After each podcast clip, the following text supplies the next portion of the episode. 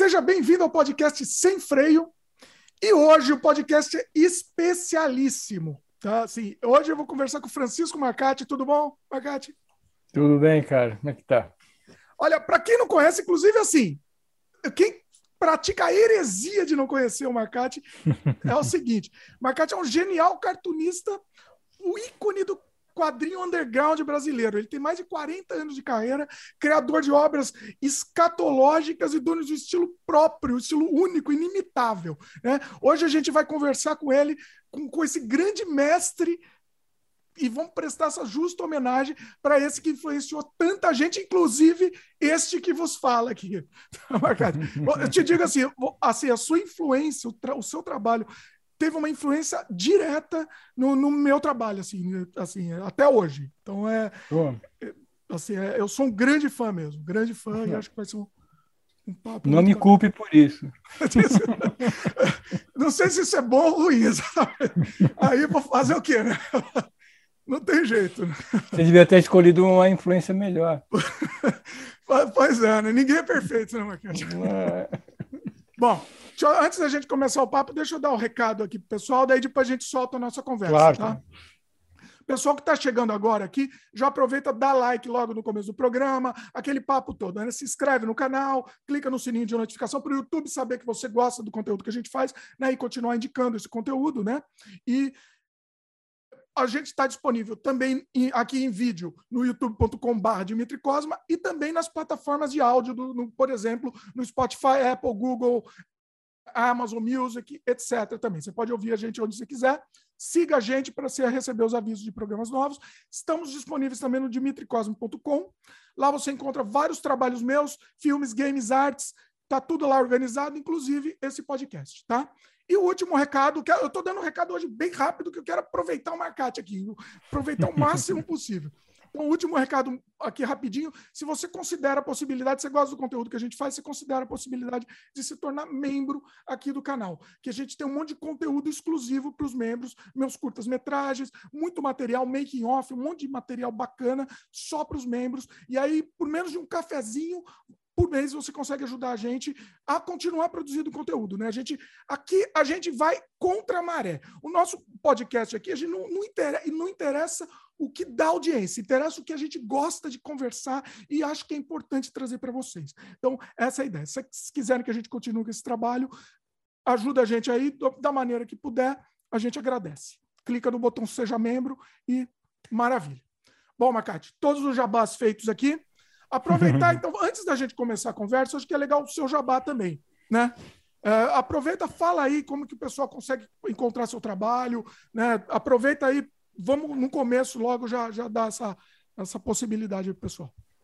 É, eu tenho, eu tenho assim, para acompanhar o que eu tenho feito, as novidades, alguma coisa assim, eu, te, eu, eu uso bastante o Instagram. Então é Marcate underline HQ. Então você encontra bastante coisa minha, assim, eu estou sempre postando duas, três vezes por dia alguma coisa, eu sempre coloco lá.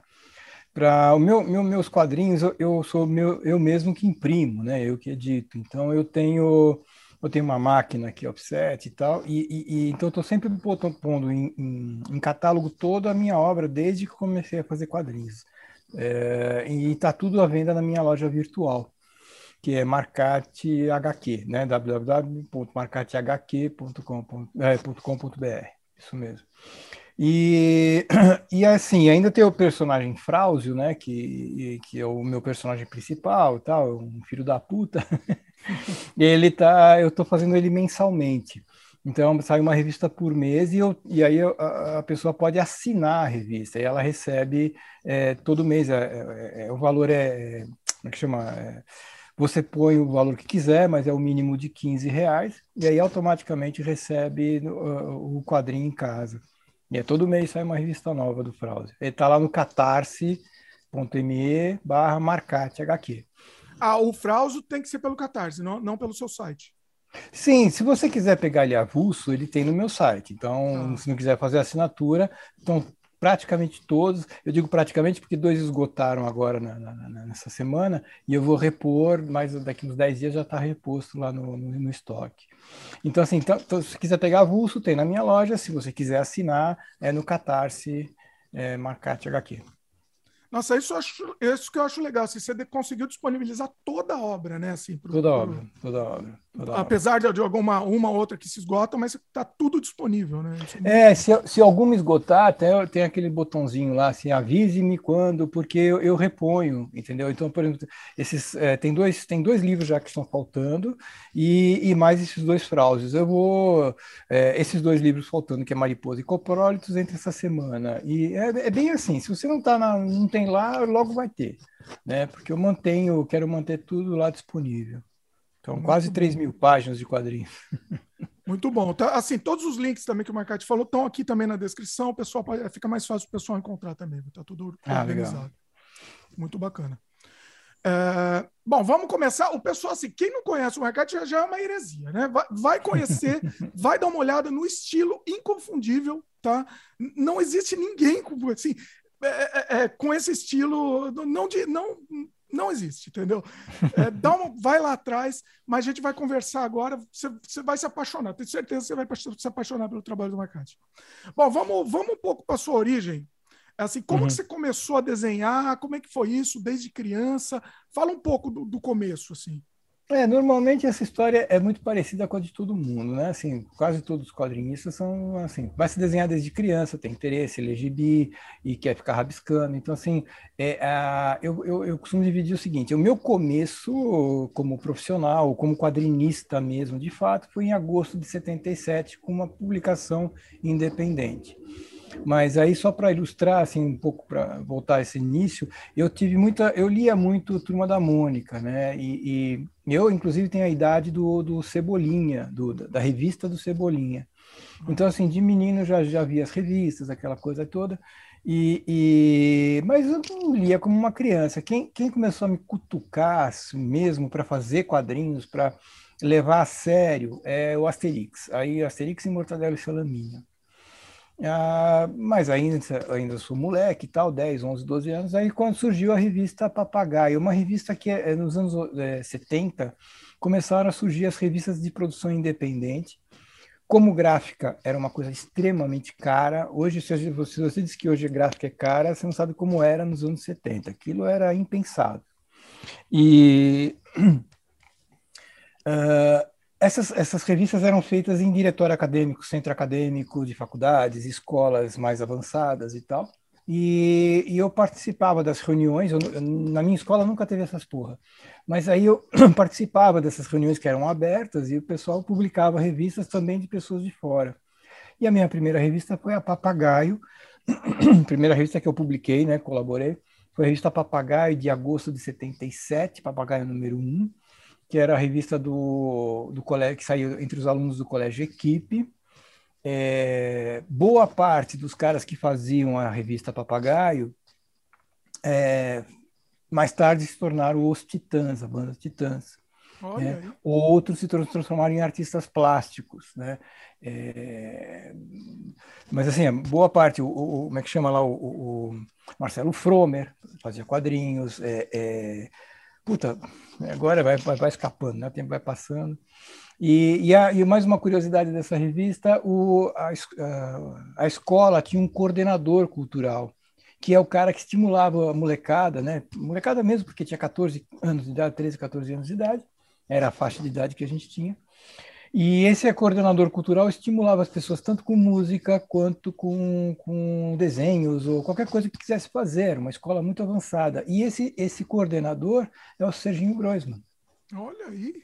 É, ele era coordenador dessa escola e foi ele, assim, é meio que todo mundo que dessa época é meio que filho dele, de uma forma ou de outra, porque mesmo eu não sendo aluno da escola, é, eu me considero um pouco filho dele, assim, dessa coisa do, do estímulo. Ele era muito, ah, é ainda, né? Um cara muito estimulante, ele está sempre semeando coisas, é muito bom, muito bom. 77 Isso foi em 77, foi, né? Foi 77, 77, em agosto de 77. Aí a minha outra história só mais tarde foi em comecinho de 79, que eu publiquei numa revista Boca, que era da, do, dos alunos da, da, da, da, FAAP, também não estudei na FAAP.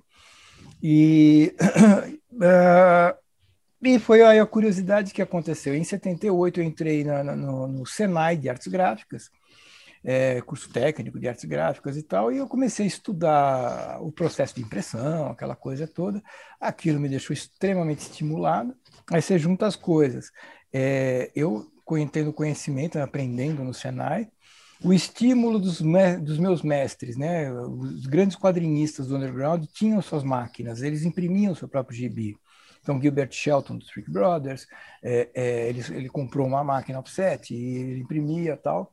Hunt Emerson, que é um autor britânico também, começou, inclusive o Hunt Emerson, uma curiosidade, a máquina que ele imprimiu, o primeiro gibi dele é igualzinha à minha, quer dizer, a minha que é igualzinha a dele, né? Olha. Uma máquina norte-americana, baratinha. Uma, a minha máquina é muito velha, a minha máquina é de 1954, uhum. né, que eu restaurei.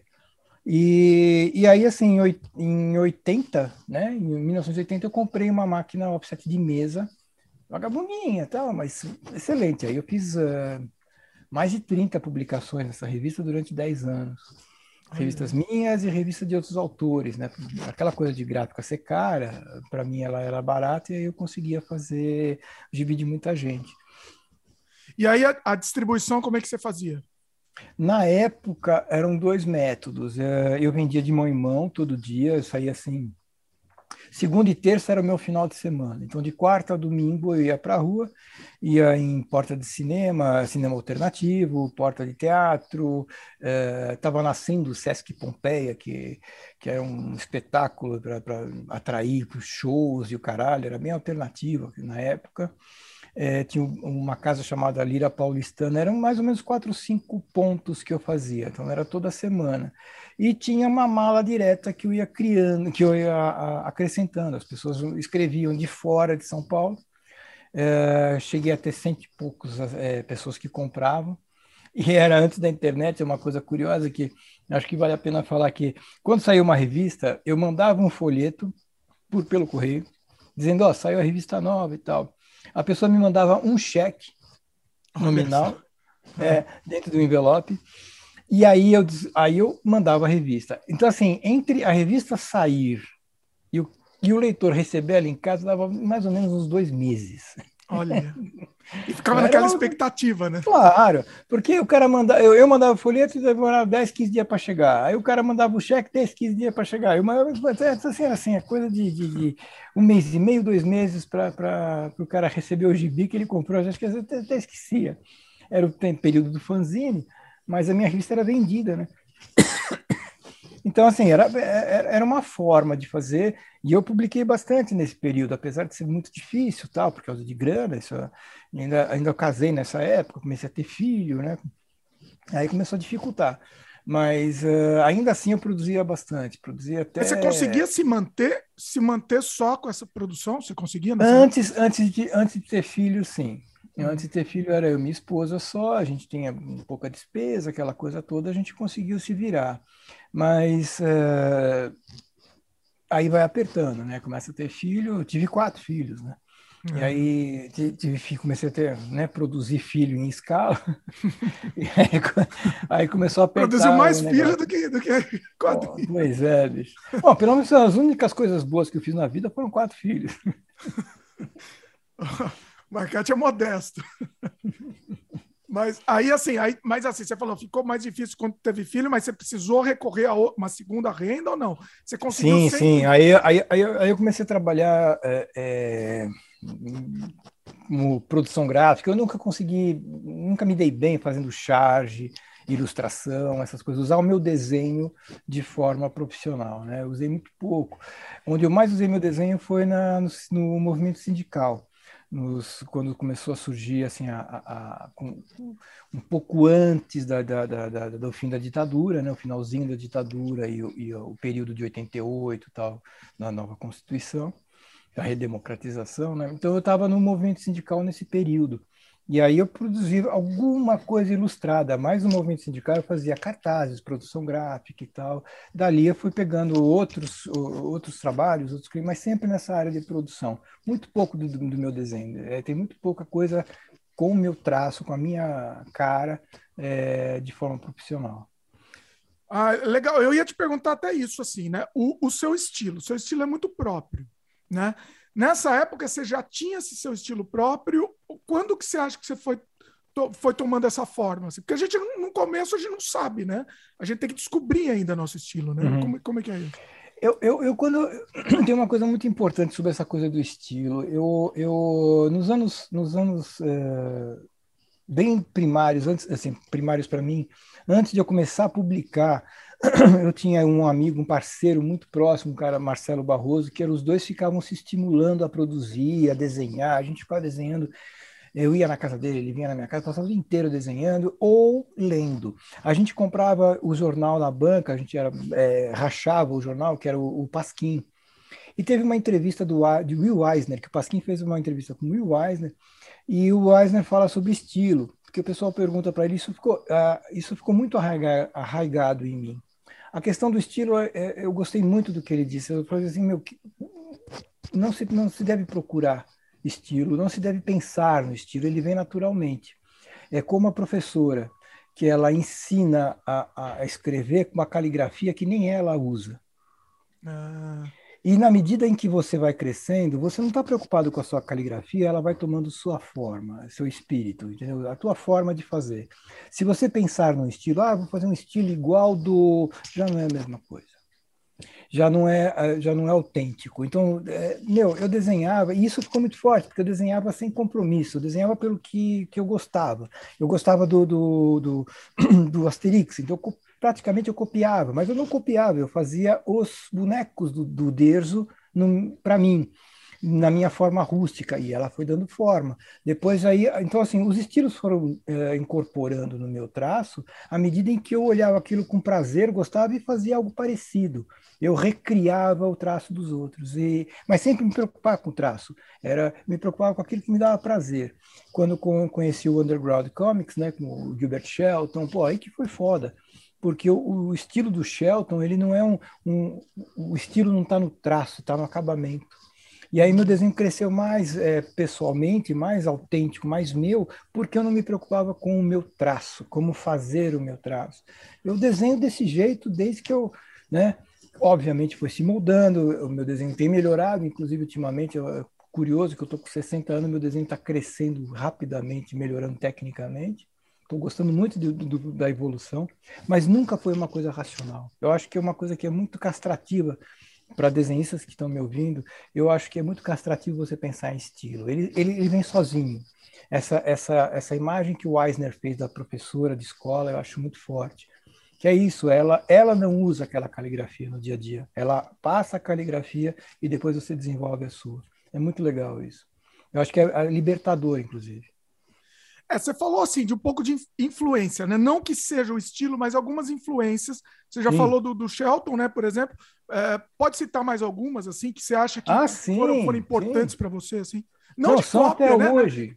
Como você já explicou, não de cópia, mas Exato. de absorver. Não, né? Ter, olha, só para você ter uma ideia, assim, para ilustrar bem como que é. Eu, quando eu vou desenhar, eu tenho uma mesa do meu lado, uma, uma, um apoiozinho do lado, uh, em que eu ponho um gibi alguma coisa aberta. Então eu fico até hoje é, é, sentindo os ares daquele traço, os ares daquele autor.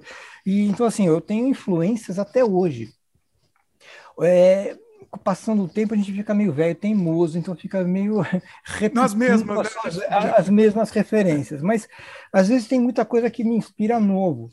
Então, por exemplo, vai para não ficar uma resposta é, sem nomes, é, foi meio pela, por essa ordem mesmo. É, o, o, o de estimulante foi é, o Derzo, né, do, do Asterix, Mortadelo e Salaminho.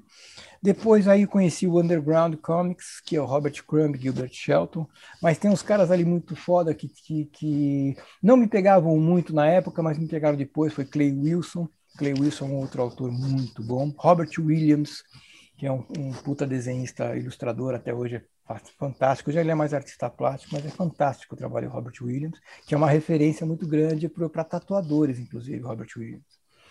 Depois aí conheci italianos, é, é, Giorgio Cavazzano. O Giorgio Cavazzano, inclusive, é uma coisa mais recente, de uns 15 anos para cá. Giorgio Cavazzano é um italiano que desenha Disney na Itália. Né? E o traço dele é magnífico, mesmo desenhando Disney, quer dizer, aqueles, os, os, os, é, ele impõe muito a marca pessoal dele. Aliás, os italianos estão fazendo isso atualmente muito forte. É, Hunt Emerson, Hunt Emerson, aquele britânico, ele é 10 anos mais velho que eu, ele tem 6 anos de carreira a mais do que eu. Quer dizer, então a gente seria meio que quase que, que contemporâneo. É, Angeli foi muito forte para mim durante os anos 80. Eu colaborava na revista, mas aquela a relação que eu tinha com ele, com, com o trabalho dele, era uma relação muito mais de influência, de ler as influências dele, a forma como ele tinha o tratamento aos personagens. É, assim, então, você falou. Só, desculpa te interromper, você falou do Angeli. Ah. Provavelmente é, é, ele te influenciou, mas você também, ter, também deve ter influenciado ele. Né? Não acredito, não acredito, não, não acredito. Eu acho que, acho que assim, é, se eu tive alguma influência sobre o trabalho dele, pode ter sido, é, é pode ser inconsciente para ele. Tá. Isso se é que ocorreu. Eu sei que minhas achuras é, elas inspiraram muitos autores eh, contemporâneos meus, que assim as pessoas é, perderam um pouco o medo de usar muitos, muitas achuras, né? É. Mas isso é um pouco superficial, não, não é uma, uma, uma, uma, informação tão concreta que se possa dizer, não, Marcati fez. Não, eu acho que, assim, aquele, no convívio, aquela coisa, pô, o cara tá rabiscando pra caralho, vou rabiscar também, sabe como é aquela coisa? Quer dizer, então, assim, eu quebrei um pouco o tabu de, do medo, da, porque as, as gráficas eram muito ruins, a qualidade, você, você podia pegar quem achurava muito acabava se fudendo porque a impressão não ficava tão boa. Perdia, então, né? O pessoal é. perdia muito traço. Então, assim, é, as pessoas foram recuando com o tempo. É, então, assim, eu, eu comecei a, é, meio que Cara, falando assim, parece que é uma coisa tão importante. Não é tanto assim, mas é isso. Se eu tive alguma influência sobre eles, é, uma, é sutil e inconsciente. Mas é, agora Laerte é um, um, trabalho extraordinário, principalmente na, na, na, mecânica narrativa. O desenho do Laerte nem tanto para mim. É, mas o, a estrutura é, o, o desenho, forma... desenho é mais gráfico, né? É mais, tem, tem um estilo um pouco mais com menos linhas, né? Assim, menos dizer. linhas, ele é mais solto, ele é, é muito mais realista. Assim, realista não é porra nenhuma, mas assim, ele tem muito mais a anatomia fluente do que a minha, que é uma, um, um, um caricato fluente. Então, a fluência do, do, da, da, a malemolência dos personagens, do, dos traços do, do, do, da Laerte é, é. Inclusive, eu tenho uma é, é, dificuldade em falar a Laerte, porque para mim aquele momento era muito mais quando era o Laerte, né? É o momento que, você mais até conviveu, né? É, com convivi, ela, no caso, então, assim, e, é, na é, época é, ele. Ela, então eu sei que isso é, é, feio fazer, mas é que eu sempre escapa o Laerte. Mas é não, o pessoal, pessoal entende, pessoal É, por favor, não é, não é preconceito, não. Mas então, é, é, ela tem um trabalho magnífico, inclusive, para mim é muito tocante ler Laerte. É, então, isso, isso é muito inspirador. Ler Laerte me dá vontade de desenhar, de criar histórias. Não pelo desenho, mas pela, pela abordagem, pela condução visual. É espetacular, isso é espetacular. Angeli, eu gosto muito do senso de humor rápido, da velocidade. Né? Então, isso, isso me inspira. Isso dos brasileiros. Né? Uh, agora, para ter uma ideia, recente, assim, recente, já não é tão recente, né? Para velho, tudo é recente. É, coisa de 10 anos é recente pra caramba. É, Pablo Carranza, um cara magnífico, ele é do Nordeste, mas ele, tá, ele mora no Rio de Janeiro. Pablo Carranza, que faz a revista Smegma, ele, ele me inspirou bastante, pra caralho, inclusive, a, a, de novo, a forma narrativa, porque ele é um resgate da minha geração, ele é de, bem mais novo, mas ele resgatou no traço dele coisas da minha geração é, que me refrescaram a memória e ele já veio moldado com o filtro de alguém mais novo. Então, isso é, é, é curioso. Então, eu, é uma retroalimentação. Ele trouxe para mim uma retroalimentação. Gostei muito de, de, conviver com o trabalho dele. É, tem um outro cara que é, que é o Chico Félix, que é filho da puta, é um traço maravilhoso, que é, um, é também da nova geração, ele é da geração do Paulo Carranza. É, Chico Félix eu recomendo, que é muito forte o trabalho dele, ele está muito envolvido inclusive com rock. Então, em resumo, é o seguinte: eu sou, ah, eu continuo sendo uma esponja. É, é, é, saudável ser essa esponja. Eu sou hoje uma esponja um pouco mais ressecada, mas eu ainda sou uma esponja. Mas ainda é, absorve, mas ainda absorve com uma certa dificuldade, mas é, é, a gente vai meio teimoso. Mas assim, quando algumas algumas coisas impactam muito. Hoje em dia me impacta muito mais os textos e as narrações do que propriamente os desenhos. Né? Uhum. É, quem me inspira nos desenhos ainda um pouco a mesma, a, a, a, a, mesma roda gigante que da minha vida inteira. Não, não tem elementos novos. Mas de roteiro, sim, o roteiro está sempre. É, as histórias estão sempre me enriquecendo muito. É assim, mesmo porque, me corrija se eu estou falando besteira, mas assim, você tem um estilo consolidado, né? Até o, o pessoal não, vai querer que você siga esse estilo. Não que você vai se repetir, mas que você siga, que você mantenha o seu estilo, porque né, quem, quem consome o, o seu conteúdo, ele, ele gosta do seu estilo, é isso? Faz sentido? Sim, faz sentido, mas não, não, isso não é saudável. Não é saudável, sim. Não é saudável. Eu, eu, eu, eu me imagino muito como, como como um roqueiro dos anos 70, dos anos 80, que o cara é, é, é, é, ele, ele era cobrado por ter feito um disco diferente. Entendeu? Então, assim, o Led Zeppelin foi, se fudeu muito na época, ele foi muito. Uh, quando ele estava nativa, naquele, no top da carreira, cada disco que eles lançavam era uma, uma enxurrada de, de, de pauladas no disco, porque era diferente do anterior. Hoje, no final, você vê o, o Led Zeppelin como uma coisa construída, ele é toda uma obra. Então, eu acho castrativo você pensar que tem que seguir uma, um rumo. Mas, ao mesmo tempo, eu, eu me alimento do leitor. É, eu, eu, existo, eu, eu sempre estou trabalhando pensando em alguém, em alguém que eu conheci pessoalmente, em uma feira. Eu fico imaginando aquela, aquele, aquela pessoa, aquela moça, aquele rapaz, aquele, sabe? É, é, naquela cena eu penso em alguém. Então eu fico imaginando. Então assim, é, inconscientemente eu faço isso, mas não é deliberado. É, é nisso que eu quis dizer. Então, assim, é, não é uma coisa racional. E isso, é, isso é, é, não é saudável. Mas é gostoso você pensar, lembrar que, como aquela cena que você fez lá atrás, alguém cagou de rir. Falei, porra, legal. Sabe, isso. Então você pensa em, em falar assim: é, é, eu quero que aquela pessoa ria de novo. Então vou criar, sabe? É, é, então eu fico me, me, me alimentando dessas experiências de mas não é o, o como é que chama? Não é o, o, o objetivo. É, não, então, não é o objetivo. Você, você se sente assim, entre aspas, às vezes assim, castrado, assim, que você quer fazer alguma coisa, ah, não, mas não vou, não vou fazer porque o pessoal não vai aceitar. Você não, acha que nenhum. isso não, não... De jeito nenhum. De jeito nenhum. Isso, isso, isso só é fruto quando você faz uma coisa é, é deliberada eu vou fazer um quadrinho igual o do Angeli, entendeu? Aí, aí eu uso um rumo de alguma coisa, eu vou fazer um quadrinho com sotaque, porque eu vou fazer alguma coisa que não é autêntica minha. Então, é, em algum momento, eu vou me sentir preso por isso. Quando uh, você vai fazendo de uma forma pessoal, quer dizer, isso aqui que eu faço sou eu. É Se algum dia eu começar a ficar deprimido, triste, ou sei lá, de, né, ou for para a linha do terror, eu vou para a linha do terror e foda-se. Quem quiser vem comigo. De repente, assim, posso perder um monte de leitor e ganhar outros leitores. Então, isso, uhum. isso não pode ser uma, uma, um parâmetro, não. Porque no final das contas, é, quem gosta de você, gosta de você como você é, não como você pretende ser.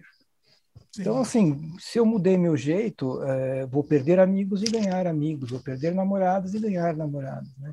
Então, é, é, bem isso. A gente, a gente, eu eu não, não, nunca me senti castrado e sempre me senti muito à vontade, porque eu não penso em fazer algo é, planejado.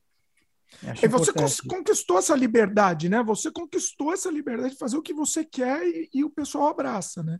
Isso é uma é, coisa um... muito é muito difícil, né? o que você conseguiu é, é... conquistar é muito difícil. Você tem ciência disso, né? Tenho. Ah, o que eu, eu, eu tenho, eu tenho que dar crédito para alguém, que é o, o, o, meu conhecimento gráfico. É, a, a, eu entrei num circuito em que a, ter a máquina era uma forma de publicar, era a viabilização de publicar. Mas a viabilização, a viabilização de publicar por mim mesmo a qualquer momento, sem sem responsabilidade, Sim. me libertou a fazer coisas. Quer dizer, eu, eu, nunca lidei com um editor, assim, pouquíssimas vezes, nunca é mentira, mas assim, pouquíssimas vezes, eu sempre editei o meu trabalho. Então, da mesma medida em que eu, que eu evoluía, a, a máquina me fazia evoluir por um caminho libertário, que é, eu, eu tenho a máquina, eu faço o que eu bem quiser.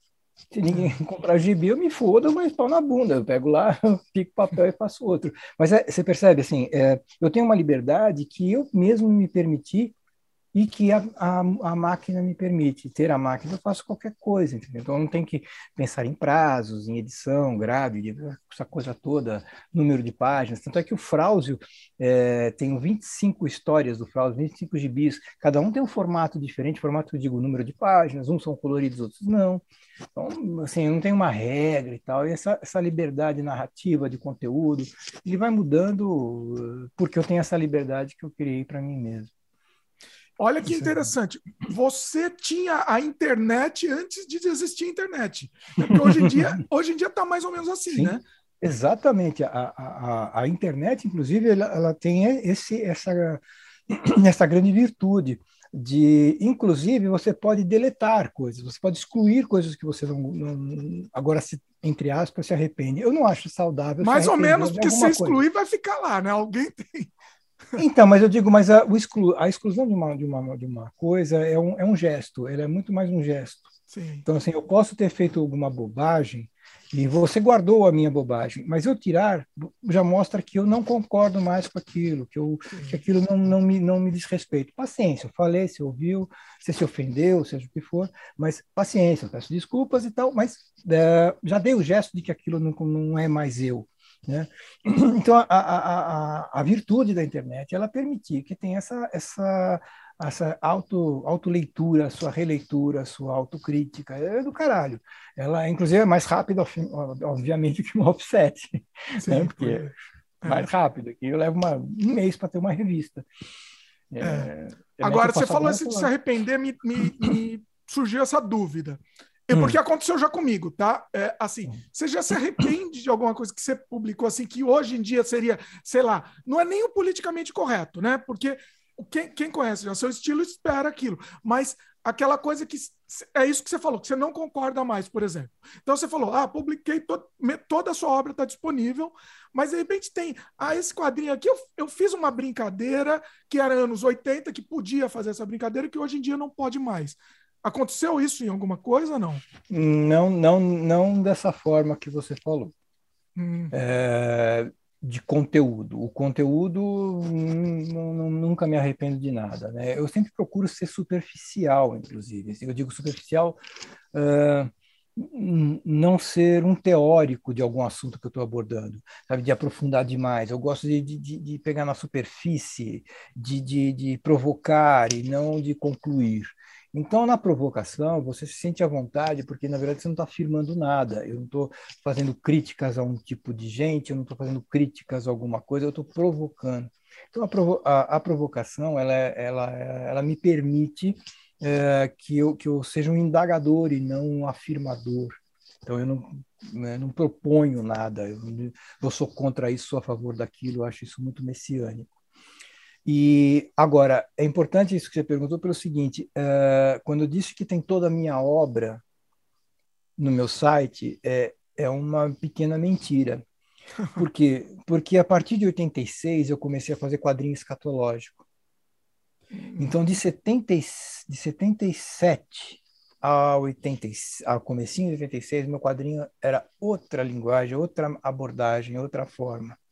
O traço é um pouco parecido, tem muita coisa parecida, tal, mas é, eu era soturno, eu era depressivo, meu trabalho era é, e era, inclusive, uma coisa que me incomodou muito, né, que me incomoda muito, era messiânico. Eu dizia o que era certo, o que era errado. Eu fazia avaliações, é, sabe? É, o mundo não pode ser assim. Cara, quem, quem, um moleque que tinha 18 anos estava achando que podia dar regra, cagar é, regra. E, e, a época, né? Um reflexo da época, inclusive. Da época e da idade. A gente, a gente é impetuoso, a gente quer consertar o mundo. Acho isso extremamente positivo. Sim. Por isso que eu não lembrando, me Lembrando, as pessoas estavam no, tava no meio de uma ditadura, né? Então, no meio de uma ditadura. E, é. e, e assim. E mais, desculpa, representa também o um momento da, da, ditadura e do fim da ditadura. A gente viveu aquele momento também de, de, de se autoconhecer, cara. Os anos 80 tiveram muito essa importância do autoconhecimento, da autoafirmação, das pessoas dizerem eu sou assim, Eu, porque aí foi o momento em que se podia dizer, porque até então você não podia falar porra nenhuma. Aí, no momento em que você teve a, a, o final da ditadura, houve um momento da afirmação. Aí você junta isso com a idade que eu tinha, né, que é a idade do ímpeto, a idade da, da, da é, eu queria mudar o mundo, né? Se, né? Eu, eu vou ser o responsável pelo, sabe? Eu, eu trazia o mundo para minhas costas e eu ia resolver tudo. E essa, essa, essa proposta messiânica me incomoda a ler. Eu tenho muita dificuldade de relançar esse material, mas eu não me envergonho e não renego, porque eu sei que eu fiz aquela porra, e tem gente que até pede, pô, eu gostava daquelas suas histórias, paciência, eu, eu alguém vai relançar, eu não. Você, Pode ser um dia, já venho pensando nessa possibilidade, mas você percebe? Então, assim, uh, então, resumindo a tua pergunta, eu, eu não me arrependo das coisas que eu faço, não fiz nada que eu possa me arrepender, né? Mas, ao mesmo tempo, tem coisas que eu não, como, não gosto, né? Não, não me agrada, até me incomodam um pouco.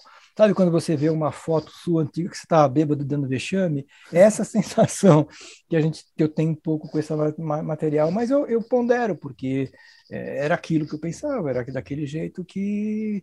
Infelizmente eu já não sou mais assim, infelizmente para mim mesmo, né? Eu não sou mais daquele jeito. Então, eu acho que, de repente, se for relançar, de repente, com algum, com algum aviso, entendeu? Algum texto explicativo. Ah, tentando, sim. Né? Tentando sim. contextualizar, talvez. Eu lançaria como um livro, de fato, eu lançaria como um livro e tal, reunindo essas histórias, faria um, um apêndice, um, um, um, preâmbulo explicando é, por que ficou tanto tempo guardado. Mas tem alguns, alguns, tem uma edição de 2000 de um livro que tem boa parte desse material, que não fui eu que lancei. Foi a hum. ópera gráfica chama Restolhada. Esse livro ainda se acha com uma relativa facilidade em sebos, estante virtual tal, que metade do livro é essa fase até 86.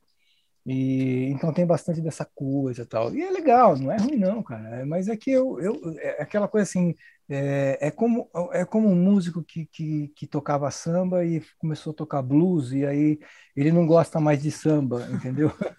mas não que ele ache ruim o que fez, mas é que ele não gosta mais. Não é mais o seu, não é mais o seu, não, não ressoa mais não, Eu não compraria aquele material, eu não releria aquele material, mas eu sei que tem gente que gosta. É, é bem isso, eu respeito, né? Mas não, não curto, não, me incomoda.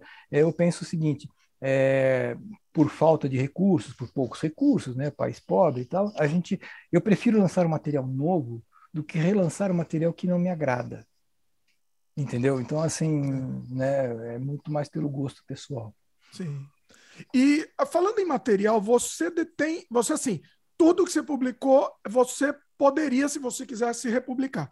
Não tem nada que está preso com, outro, com outra, uma editora, hum, nada. Não, não. Única, uh, os únicos trabalhos que eu tive com editora foi a Relíquia, que é a adaptação do livro de Essa de Queiroz, que eu acabou o contrato, eu resgatei contra, o contrato comigo, né, os direitos para mim. Uh, tem uma obra que uh, agora está parada há um tempo, mas que é essa é para uma editora e essa eu mesmo não queria, não, não tenho a menor intenção de, de relançar, de lançar por mim mesmo algum dia que é a, Os Miseráveis, que eu estou fazendo para a Companhia das Letras, né? A adaptação dos Miseráveis de Vitor Hugo. Você está fazendo Mas, ainda, né? Oxe, isso está demorado. Agora fiquei um ano e meio parado, né? Olha. Com essa obra. Eu tive um problema de saúde, aí eu, eu, eu, eu, eu porque eu precisava produzir 50 coisas ao mesmo tempo, né? E isso cobrou um preço meio alto, né?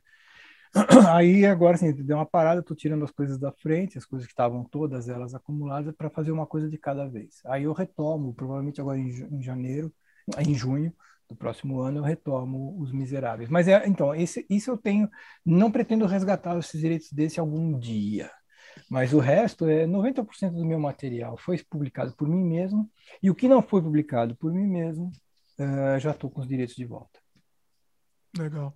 O, os Miseráveis, só, só falando dos Miseráveis, vai, vai, ter mais de 600 páginas, né? Ouvi essa, ouvi essa história. Então, não sei mais, sabe por quê? Porque, assim, passados esses anos que eu fiquei com, com, com, com desde que eu comecei, eu estou pensando em, em, começar do zero. Eu já tenho cento e tantas páginas prontas, mas eu estou pensando em começar do zero, Eita. uma outra abordagem. Mas não, não é menos do que 500 páginas, não. O projeto inicial eram 700 e tantas páginas, mas acho que vai ser umas 400, 500 páginas. Olha. Mas eu vou começar do zero, cara. É, tudo de novo. Nossa, aí vai, vai chão, né? Aí, vai aí. Não, até que não, porque agora eu tô com uma mecânica diferente de trabalho que eu posso, possa né, tá, tá me facilitando a vida. O frauso mensal tá me ensinando a trabalhar com volume sem perder qualidade. Né? Vamos falar disso daí, de produtividade. Como é que funciona? Como, como que é seu processo criativo? Como que é a sua produtividade? Assim, como, fala um pouco sobre isso, que isso é muito legal também. O, o, o, meu processo, assim, desde, desde eu tinha uma coisa de moleque, isso é uma outra coisa de, ra, de raiz que eu acho bastante importante compartilhar. É, eu tinha muito receio do que se falava muito na época da, do bloqueio criativo. Né? Ah, eu fico, não sei o que, tá, hoje eu não estou inspirado. Isso me incomodava porque eu tinha medo disso é, porra, eu estou gostando de fazer um negócio, estou curtindo fazer uma coisa e de repente eu não me sinto bem para fazer, eu não estou inspirado, eu não vou conseguir fazer, estou me bloqueado. Então, desde o moleque, eu comecei a, é, a, a fugir disso, a, a, tentar evitar a inspiração. Então, hoje eu trabalho, é, hoje eu, eu não preciso de inspiração. Muito pelo contrário. Se eu estou andando na rua, estou tomando banho, bola uma história do caralho, eu faço questão de esquecê-la. Olha! É, porque senão você fica. De repente ela vira uma puta história, e aí você tem ela como, como, como uma cenoura do burro. Ela fica na frente e você tem que fazer uma história melhor que aquela. E você vai depender de ter outra lampejo de inspiração. Entendeu? Eu, eu procuro ao contrário, eu procuro fazer boas histórias do nada. Então, termino uma história, eu pego, às vezes eu faço isso agora, mas normalmente eu faço, eu pego o dicionário, abro o dicionário, escolho uma palavra ao acaso e faço uma história daquela palavra. Eu me obrigo a fazer dessa forma para não contar com inspiração. Porque ela é um ópio, a inspiração é um ópio. Você faz um negócio em êxtase, depois você tem que fazer outro igual, cara. E fica dependente disso. E nem sempre a gente Então, tá mas, mas não deixa de ser uma inspiração você pegar a palavra no dicionário. Tudo bem que é um processo, mas você pegar a palavra, você acaba se inspirando em cima daquela palavra, vamos dizer, né? Você está dizendo hum, mais é... a inspiração, aquela é, é inspiração é, entre aspas. Aquela lampejo. Ah, a história maravilhosa de um cara que. Não, não é isso. Eu pego uma coisa lá, é tesoura. Então, tem que fazer uma história de tesoura. Uhum. Então, é, aí eu começo a fazer perguntas de quem é essa tesoura. O que vai acontecer com essa tesoura? O que, que vai ser usada para quê? Então você vai, sabe, na medida que você vai, criando essas perguntas, uma tesoura não está lá sozinha, ela estava onde? Sabe, você começa a fazer esse pergunta, onde eu achei essa tesoura? Ou ela pode estar não sei o quê, é, de quem era? Isso vai gerando uma certa, uma certa humanidade, uma certa é, ação-reação que é natural, é mecânico. Qualquer um consegue fazer isso se se dedicar um pouco, porque é, é a mesma coisa que eu perguntar aqui, como é que foi seu dia hoje? Né? Você pode dizer assim, ah, foi legal. Bom, você cortou o assunto. Mas aí, se você começar a narrar seu dia, desde que você acordou desde manhã, você pode começar a, a imprimir emoções naquilo que você está falando. Puta, sabe que hoje acordei com uma porra de uma dor no cu, cara? Né? Você, opa, você já criou um fato dentro de uma coisa que era corriqueira. E, sabe, é. é, é você escalona, é né? Você escalona, escalona isso daí. A única coisa que eu sempre digo é o seguinte: eu preciso estar com a gaveta cheia. Porque você não abre uma gaveta e tira coisas dela se ela estiver vazia. Então você tem que ler muito, ver muito, ouvir muito. Então, né, você está sempre tendo que ler. Se, aí sim é inspiração. Na verdade, não é uma inspiração, é uma aspiração. Você fica chupando tudo, fica bebendo tudo. É a tal da esponja. É ver filme, é, é sabe, é essa coisa de tudo. Mas você vai se alimentando dessas informações, dessas informações conceituais e tal, é, e, e inconsciente. E aí, a hora que você vai pegar a porra da tesoura, vem uma milhões de cenas para você. Porque você está com a gaveta cheia. Se você fica só trabalhando também, né, fica, né no caso, às vezes eu me, me agarro aqui a, a, produzir, produzir, produzir, eu fico esvaziando a gaveta. Aí chega na hora de criar um negócio novo, fica difícil. Aí eu tenho que ler um pouco, fazer de conta que eu não tenho pressa de nada, sabe? Que eu não tenho compromisso, que eu não tenho prazo. Aí eu sento lá, fico lendo Asterix, fico procurando gibi novo. É, gosto muito de reler coisas que eu não gostei quando eu li a primeira vez. Isso é uma coisa legal. Porque aí eu fico, por que, que eu não gostei? Aí eu fico vendo defeito naquilo que eu não gostei. Aí começo a gostar. é legal. Então isso, isso vai enriquecendo. Então, à medida que você vai enchendo é, é, o seu cérebro de informações, seja lá de onde for, não é me inspirar em outros quadrinistas, é outra coisa, cara. Aí você vai se enchendo a gaveta, e a hora que você pega uma palavra, cara, pô, também uma milhões de cenas, é uma coisa natural até. Não é um exercício tão difícil. Então, assim, para fugir. Mas você não tem. Ah, é, para fugir da inspiração, para fugir desse vício. Ah. Porque depois eu falo assim, porra, nunca mais vou fazer uma história tão legal quanto essa. E aí eu começo você... a querer me competir. É. É, não, faz sentido. Mas você não tem, então, assim, você não tem nada anotado. Ideia, vou usar depois isso daqui. Não, tem que ser na hora. Hum, você hum, sentou, hum, na, naquela hora que você sentou. É isso? Tanto que, exatamente, tanto que às vezes, às vezes eu, eu cometo esse, esse deslize, cometia esses deslizes em anotar alguma coisa. Em anotar, falar, ah, essa palavra pode dar alguma coisa, essa, essa expressão pode dar alguma coisa. Mais tarde, quando eu retomava, eu não, não via nada, nada de importante naquilo. Então, isso é, outra, é outro alerta para mim, porque às vezes uma coisa que, que eu acho muito legal agora, né, aquilo, aquela, a tal da inspiração, se naquele momento eu fiquei cheio de tesão por aquilo, mais tarde pode não ser tanto tão interessante. Então, assim, se apegar a alguma coisa demais também, ela corre o risco de você ter um apego desnecessário exacerbado sobre aquilo. Porque naquele momento eu tô achando é, extasiante, e mais tarde você fala, puta que bosta. Entendeu? Então, assim, quando você, você fica um pouco mais racional desse irracional, ele é mais saudável. Então, assim, eu não anoto. A única coisa que eu procuro fazer é ter a história construída. Então, depois dessa, dessa palavra, eu construí todo um fato, toda uma, uma circunstância, o que vai acontecer e como eu concluo a história. Isso é muito importante. Como vai, como vou dar o desfecho disso e onde para onde isso vai. Aí hum. o, o desenrolar interno fica em função do número de páginas que eu mesmo determinei, e aí eu vou construindo isso em valores. Tipo, para chegar naquele final, eu preciso de 10 páginas. Essas 10 páginas passam a ser uma moeda de valor. Tal cena é importante quanto? Uma página ou duas. Se eu dou duas páginas, uma cena menos importante, eu vou dar meia página. É só nesse aspecto, para dar pesos, para você não ficar uh, escrevendo 10 páginas de uma, de uma coisa chata, para depois você ficar com desse tamanhozinho para concluir a história. É. Né? Então, assim, são, são, são processos mecânicos, mas basicamente é isso. Eu, eu não gosto da inspiração, não procuro sempre fugir, para que eu possa ter sempre o dia útil de trabalho, para não ter que ficar sentado lamentando que hoje eu não estou inspirado. Olhando lá a folha em branco, né? É, e agora, né? É, não, eu sou, eu, eu, eu, de certa forma, eu posso dizer assim, eu não sofro disso, porque se eu tô uma história tá encalacrada, parei numa cena lá que eu não sei como desenrolar, porque isso acontece quando você está no roteiro, aquelas, é, eu não tenho roteiro fechado, é, de página a página, quadra a quadra, então quando aquilo dá uma travada, eu pego outra coisa para fazer, ou, isso é uma dica importante que eu gosto de dar, é meio paternal, mas é isso eu forço, forço bastante aquela cena, a solução. Eu forço, deliberadamente eu fico forçando e vou tomar Como banho. assim?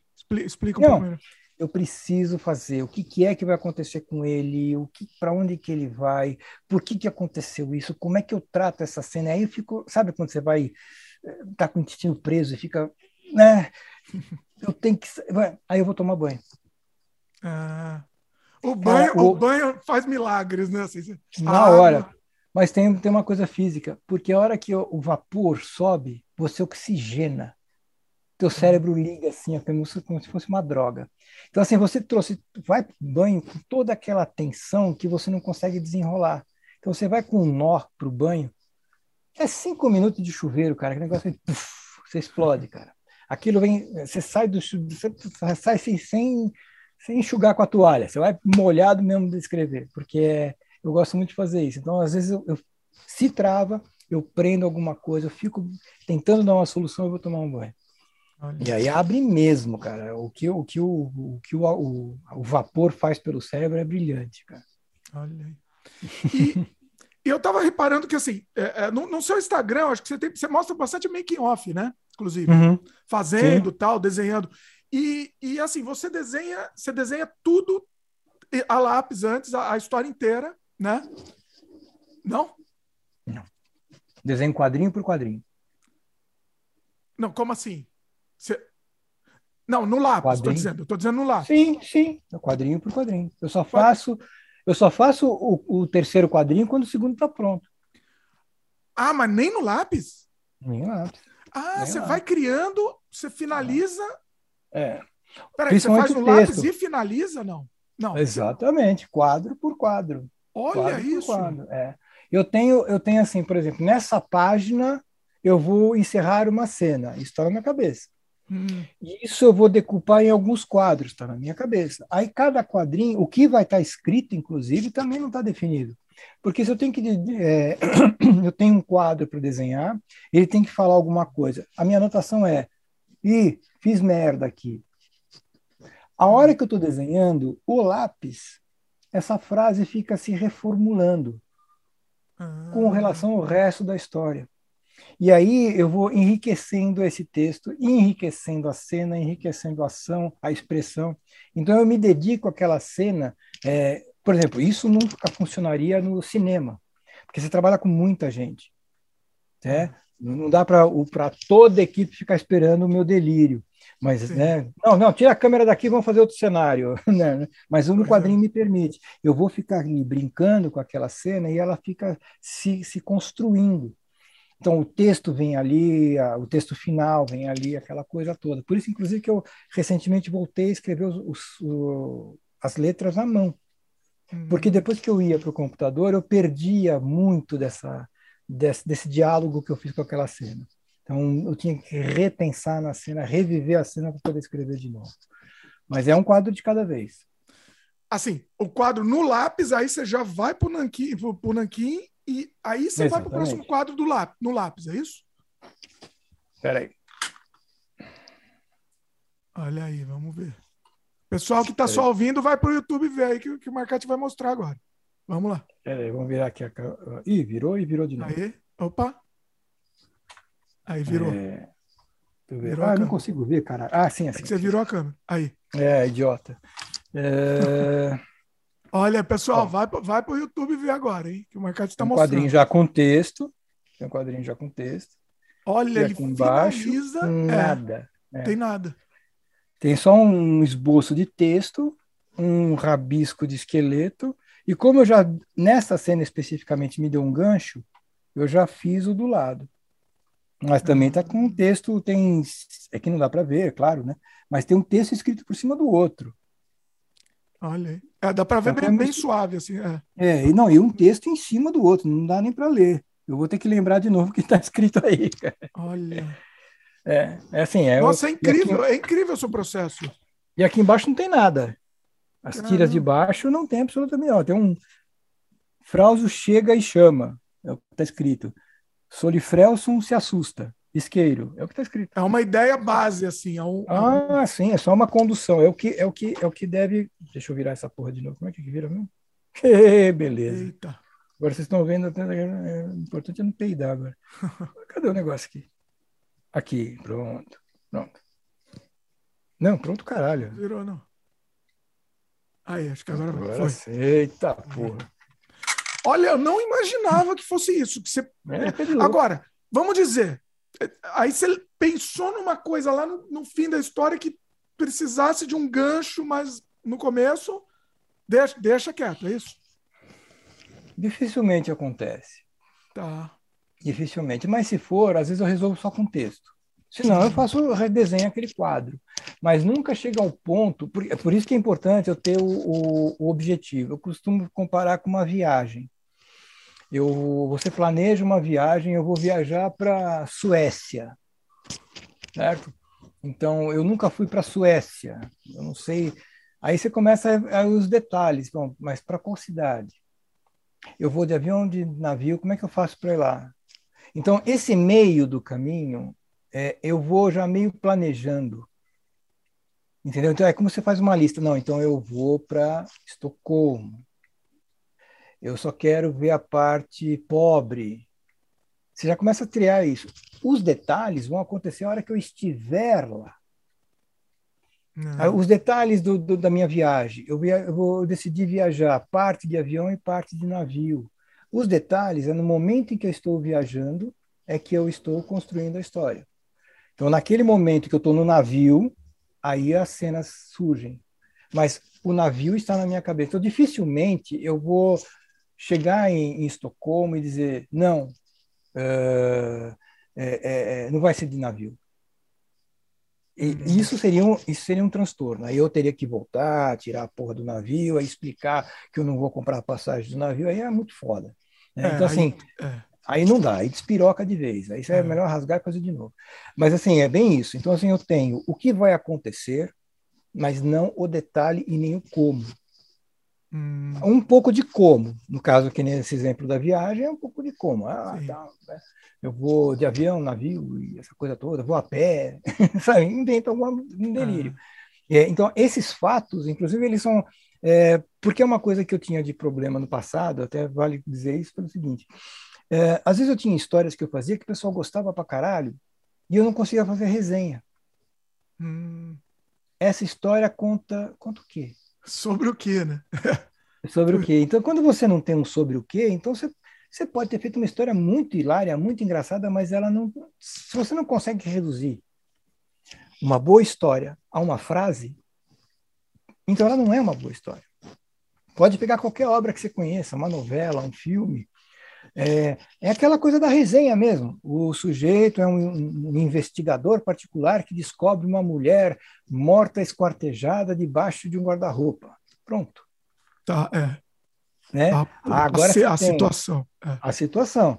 Você pode ir um pouco, aí para como autor você tem que ir um pouco mais longe. Como que, aí você não vai, é o tal do spoiler. Então, para como autor você já põe o spoiler lá, como é que ele descobre o negócio. Né? Ah, e, e, na verdade foi o cachorro que espedaçou a mulher. Tá, pronto, aí você, já tem uma, um argumento constituído. Os detalhes você vai enriquecendo pela dimensão que você tiver. Hum. Inclusive é assim que eu faço as adaptações. Quando eu pego a, quando eu fiz a relíquia, eu tentei reduzir a relíquia a uma frase.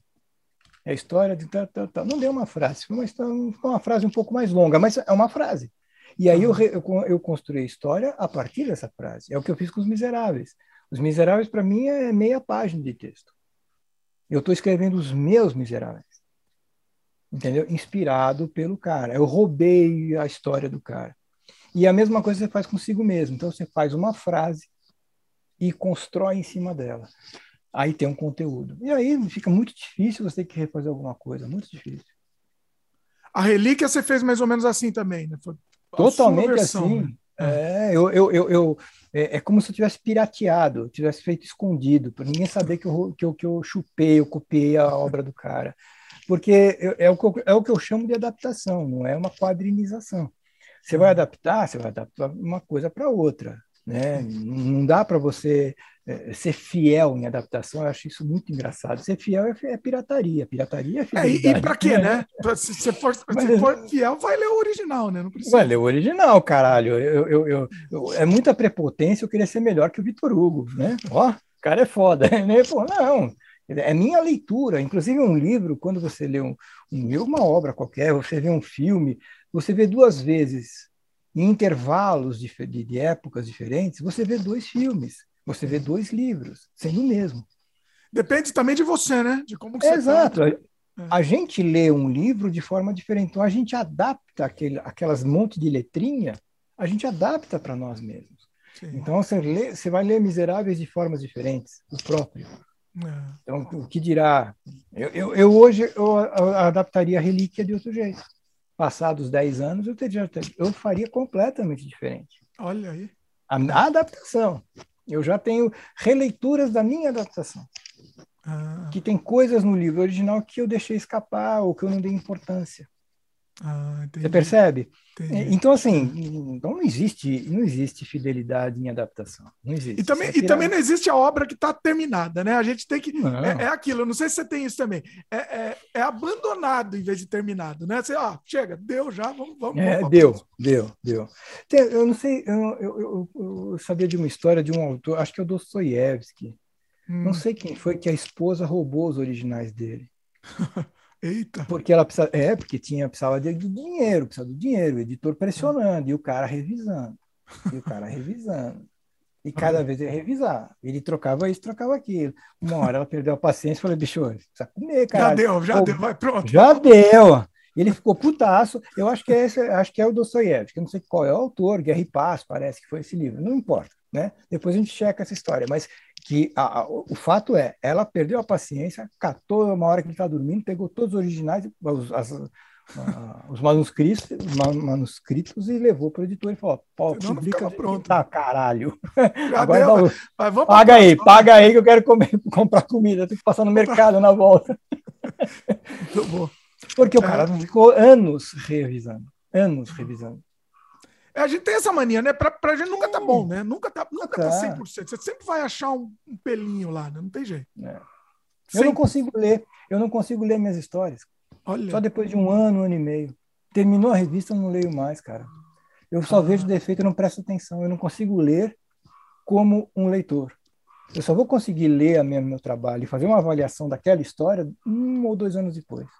Mas é aí com o distanciamento você consegue não aí ficar procurando sim. defeito também. É, mas se for é, a, a, o fraude que eu lancei mês passado, eu não consigo ler, não, cara.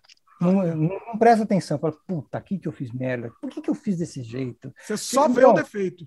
É. é, então, se eu, se eu não tivesse publicado, eu estava retocando e retocando e retocando. Então, um gibi de 20 páginas demora 10 anos para sair. e, e, é genial essa sua ideia de, de fazer mensal, porque te força mesmo. É, é isso. Sim, sim. Vamos lançar e, e vamos para a próxima. Né? Você é tem a obrigação né, do, do mensal. É uma lógica inversa do artista. Eu acho que o artista se permite. Uh, o conceito, né? Pelo amor de Deus. Sim. O conceito, o artista se permite liberdades que, que a, a, a, o dia a dia, a rotina não permitem. Então eu me obrigo a me pensar como um, um operário do que eu estou fazendo. Eu tenho jornada, eu preciso cumprir a, a jornada. Quanto tempo? É, eu, eu, eu meço, por exemplo, quando eu começo um quadrinho, eu coloco a lápis no canto, que hora que é. Então, por exemplo, agora, é 16h50, eu escrevo lá 16h50. Quando eu termino o quadrinho, eu vejo quanto tempo que eu levei para fazer. Olha. Sabe? É método taylorista ainda. Para se forçar. Pra... É. Vamos ver se o próximo eu consigo fazer um tempo menor. Eu preciso fazer uma página por dia, eu preciso uma página e meia. Ó, essa página é, é moleza de fazer, então eu vou fazer mais rápido. Então eu tenho que fazer uma página e meia hoje. Então, assim, eu tenho, eu tenho uma relação de patrão comigo. Para quê? Para que a gente possa ter uma. uma é, ter um senso crítico tão, tão, tão menos apurado. Porque o pior crítico do nosso trabalho é nós mesmos. E a gente se castra por isso. Puta, isso aqui ficou uma bosta. Isso aqui não tá legal, cara. E aí isso deprime, derruba, sabe? Eu não quero isso. Hoje, quando eu faço um quadrinho ruim, ou que eu não gostei, que podia ter feito melhor, eu, eu penso, o próximo eu capricho. É, capricho, esse não deu certo, é... mas o próximo. Não, não, não, tá bom, tá bom, tá bom, o outro faz melhor. Vai lá, você tem a chance de fazer melhor, tem um monte de quadrinho atrás do outro. Porque a gente é um desapego, né? Tem que ter, é, é um desapego. É. Senão você se apega até por cabelo em ovo. É. Porque eu tenho essas manias. Eita, ficou, ficou mudo aqui. Marcate, seu microfone. Opa. Aí voltou. Aproveita, Marcate. Dá, dá para arrumar um pouco, eu tô ouvindo uns chiados aqui também. Começou a bater de ficou mudo, vamos tentar arrumar é. um pouco aí para. O que aconteceu foi que tocou, tocou outra linha de telefone. Você ah, tá. que manja disso. Eu posso. Se eu ligar o modo avião e chamar o Wi-Fi, funciona? Acho, não sei, não saberia dizer. Não, aí vai, pode cair. Não, tá indo bem, tá indo bem. Assim, a única coisa que às vezes eu tô ouvindo um barulhinho é, no microfone. Eu vou, eu vou, como a minha mão não tá vazando, eu vou puxar assim para frente, ó. Que é isso aqui, ó. Que, é, é isso aí, mano. É, então eu vou puxar para frente, que aí não tem perigo de eu, de eu dançar aqui.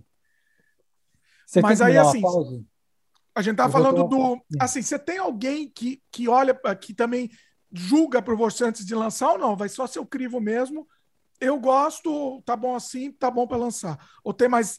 Você passa por mais alguém, assim? Que, que, como é que funciona? Hum... Eu não saberia responder isso com exatidão.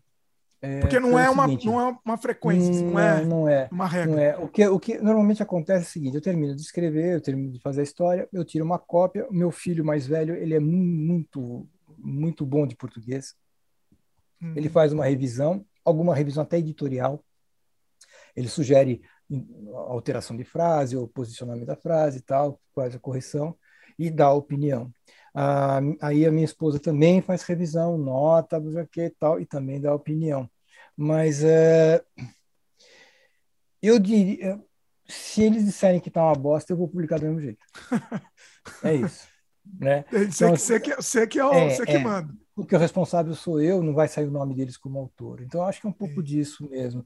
Tanto que, assim, a última, a última homenagem, a revista que eu estou fazendo com o Laudo e a Germana, a, a Tata detestou, a, minha, a Tata, minha mulher, ela detestou as minhas as duas, duas histórias. Ela achou não, não, curtiu aquela o ambiente eh, extremamente vulgar que eu fiz. As duas histórias são muito vulgares e ela deliberadamente vulgares e aí ela ela não curtiu.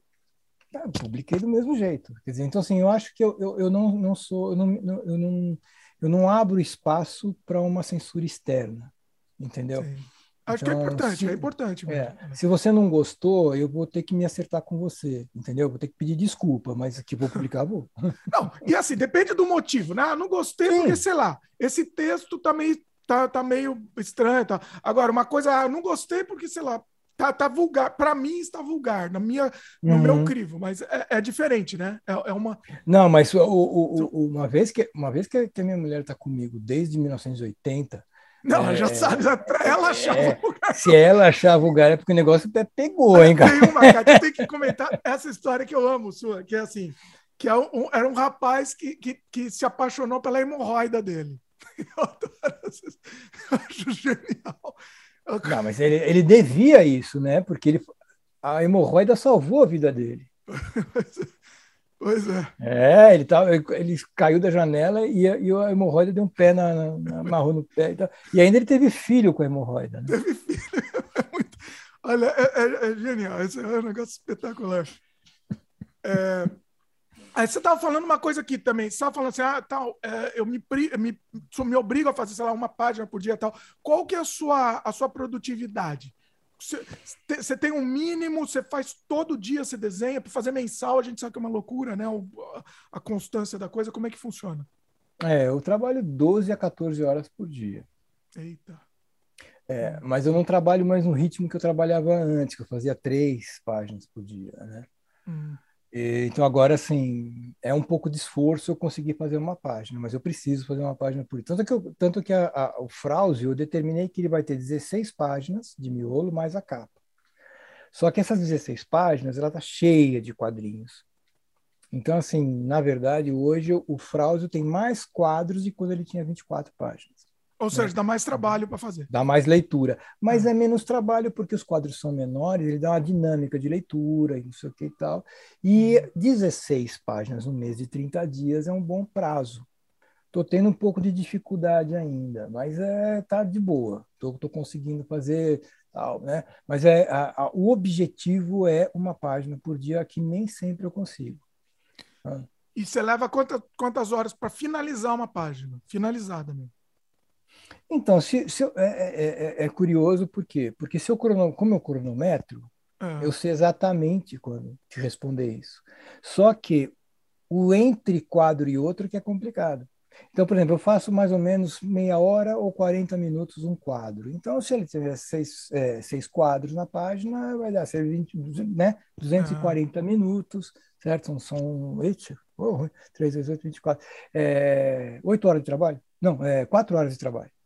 Tá. Tá? Hum, às vezes dá quatro horas, às vezes é cinco, mas somando. O, não dá para desenhar direto. Você tem que parar um quadrinho, respirar um pouco. Você faz o, o primeiro lápis, você tem que voltar. O, o primeiro lápis é diferente, é, as, porque você, é, o olho vai cansando. O olho racio, é, irracional, o olho conceitual vai cansando. Então você tem que fazer alguns truques, por exemplo, olhar na frente do espelho, ou tirar uma foto com o celular, depois você apaga a foto, do desenho, para você poder ver com outro olhar, porque vicia um pouco, então cansa, então você tem que dar essas paradas. Então, assim, uma página, eu estou tirando uma página por dia, sim, mas nessa num dia de 12 horas, 13 horas. É, é, é uma coisa, às vezes, exaustivo, deve ser. Você não é chega muito exaustivo. Não, dá, dá, dá canseira da canseira, sim. É engraçado como cansa. Eu fico, fico impressionado, assim, até hoje me, me surpreende que eu acho que é, tem coisas que eu faço que cansa mais do que se eu estivesse carregando pedra. Sabe? É, se, é. Sorvete, é, tem coisa que cansa mais. E é um cansaço que você não sente na hora. A hora que você deita na cama, que vem tudo, né? Uhum. É, é, inclusive, uma curiosidade, eu desenho de pé, viu? Eu não desenho sentado, não. Minha prancheta é o desenho de pé. Olha Depois aí, sério? Fazer, é, é. Não, não, não, eu tô de pé agora. Tô conversando com você de pé, encostado na minha mesa. Não, eu não, não depois que eu parei de sentar, começou a, é, não, não sinto mais dor nas costas, dor de coluna. Por isso que eu consigo trabalhar 14 horas de boa. 14 Porque, horas de pé? É, o dia inteiro de pé. Eu raramente sento. Caramba! Eu sento para comer, sento para cagar, sento de vez em quando no sofazinho para ler alguma coisa. É Olha. de pé. É o dia Nossa. inteiro de pé. Nossa, eu vou, eu vou tentar, inclusive, esse método aí, ver se, ver se melhora. Porque... É, eu fico de pé o dia inteiro, cara. O dia inteiro. É, é bom. Você nunca chegou a ter é, é, é, o famoso burnout, né? Que é aquela, aquele esgotamento de trabalho. Em nenhum momento de sua vida você acha que você, você teve esse. Não é um esgotamento mental, né? Não é, é um esgotamento físico e mental, né? Sabe, sabe né? O, uhum. o, você chegou a ter em algum momento? Não só não é só inspiração, né? Não é só questão de inspiração. Não, o esgotamento, mas... o desgaste, é, né? É desgaste. Eu tive, tive, tive. Eu acho que era melhor eu ter tido vários. Olha é, porque o, o, o, desgaste te obriga a você parar, né? Quando você chega num, num colapso, você... e eu não parava, eu não parava, não parava. E foi aí que deu o infarto. Então, eu acho, eu acho, que é bom você ter uns blackouts de vez em quando. É. Se eu tivesse tido mais blackouts, eu acho que não teria tido um infarto. Então, Caramba. Aí foi, né, cara? E depois, o problema é que depois disso eu não tenho mais o mesmo rendimento. Meu coração hoje é só metade do coração que funciona. Então, Caramba. É, subir escada cansa, né? Varrer a gráfica cansa. Foda. Então... É por, por, isso que, por isso que assim, a gente fica admirado, Marcati, que assim, você ainda se, se prestou a fazer uma, uma publicação mensal, mensal, mesmo com todo esse desgaste, entendeu? Por isso que eu tô falando, pega leve, pega leve, precisamos do seu trabalho, pega leve, precisamos de muito, muitos anos ainda de trabalho. É, eu quero chegar no Frauzio 100. Olha 26, aí. Eu quero, pelo menos no Frauzio 100 tem que chegar. é, você falou um pouco de, de, de, que você fazia letra no computador tal. É, o seu processo hoje em dia é totalmente analógico. Sim, sim. sim. A parte criativa. Obvia, obviamente tem que dar, digitar, digitalizar, né? Sim. E pôr no computador para você colocar, uh, é, melhorar o preto, tirar as sujeirinhas de branco, mas é só isso, é tratamento. E dali você monta as páginas para gravar chapas. Mas, é, ou seja, a arte final é absolutamente completa, com balões, com tudo mais. Eu posso corrigir. A capa, né? A, a, capa é colorida, é colorida no As computador. cores são feitas no computador. Eu prefiro visualmente, porque eu já, eu já tenho a habilidade da, da offset de imprimir arte pintada. Eu já hum. consigo imprimir arte pintada com registro e qualidade, mas eu não, eu não gosto do meu desenho com arte pintada, pintada assim, analogicamente. É, acho até bonito, mas é, para quadrinho eu prefiro ele com cordura né, que é cor de gibi mesmo.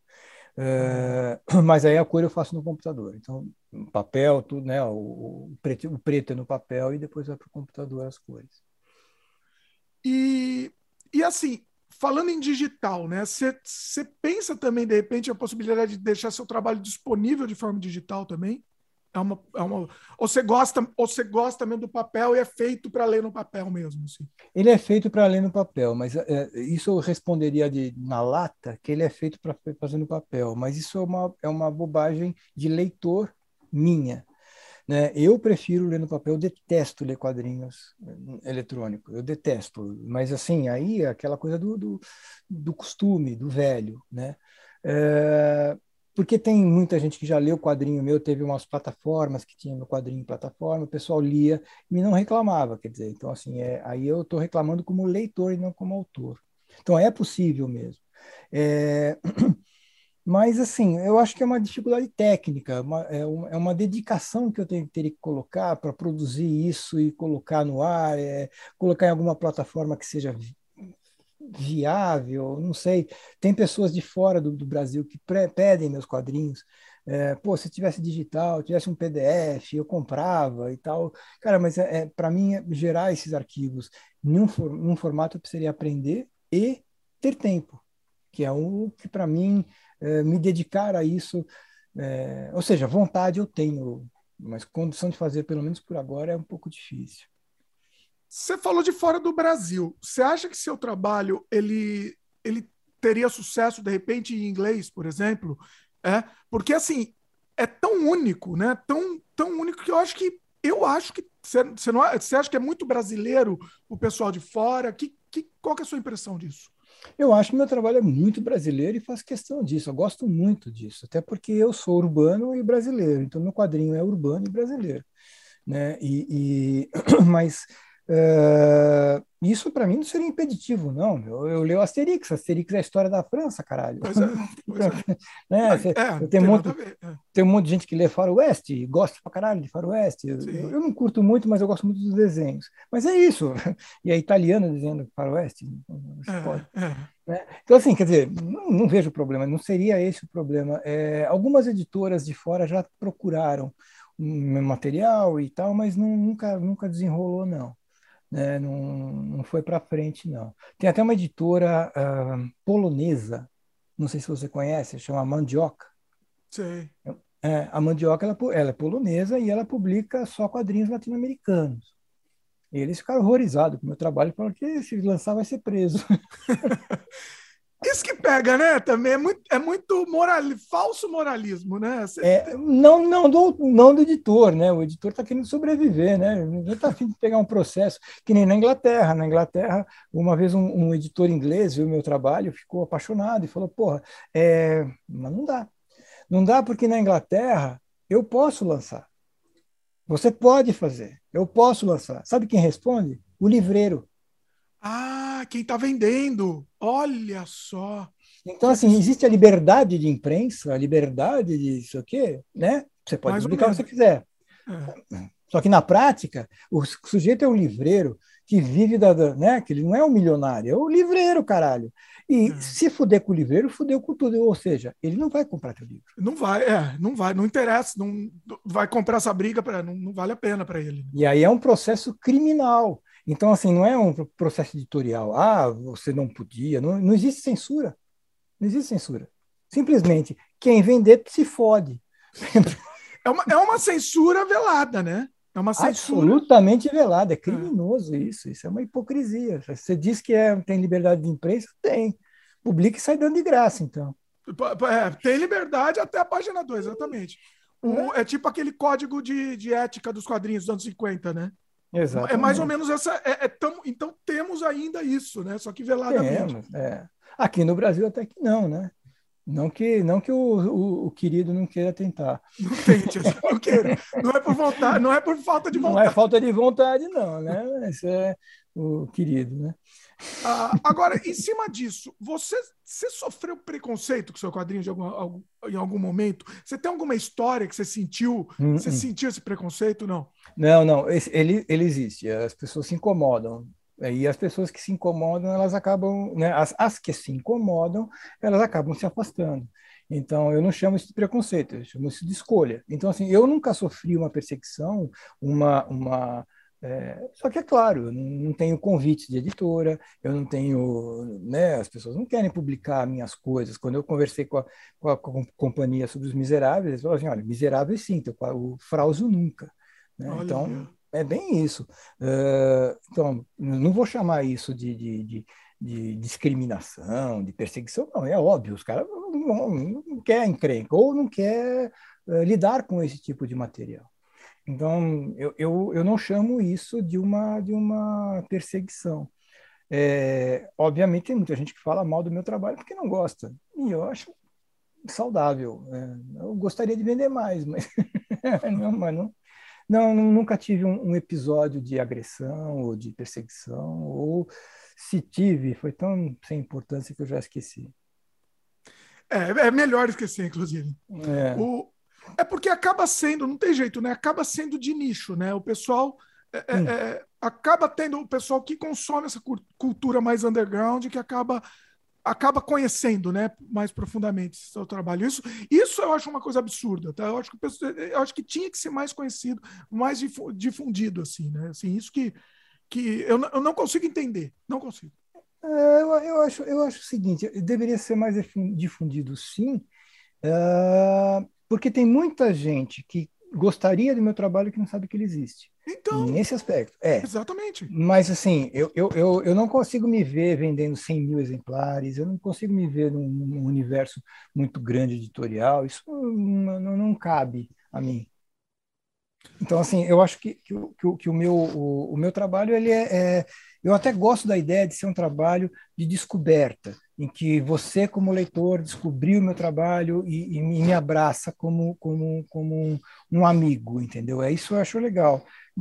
É, é, seria bom que mais pessoas tivessem acesso a isso, mas isso é, é muito mais para canais de divulgação específicos do que ir para a grande imprensa. Eu até prefiro não ser é, uma grande uma grande celebridade, aparecer na televisão, caralho, por quê? Porque aí sim eu vou ter vou começar a ter perseguições, processos, censura.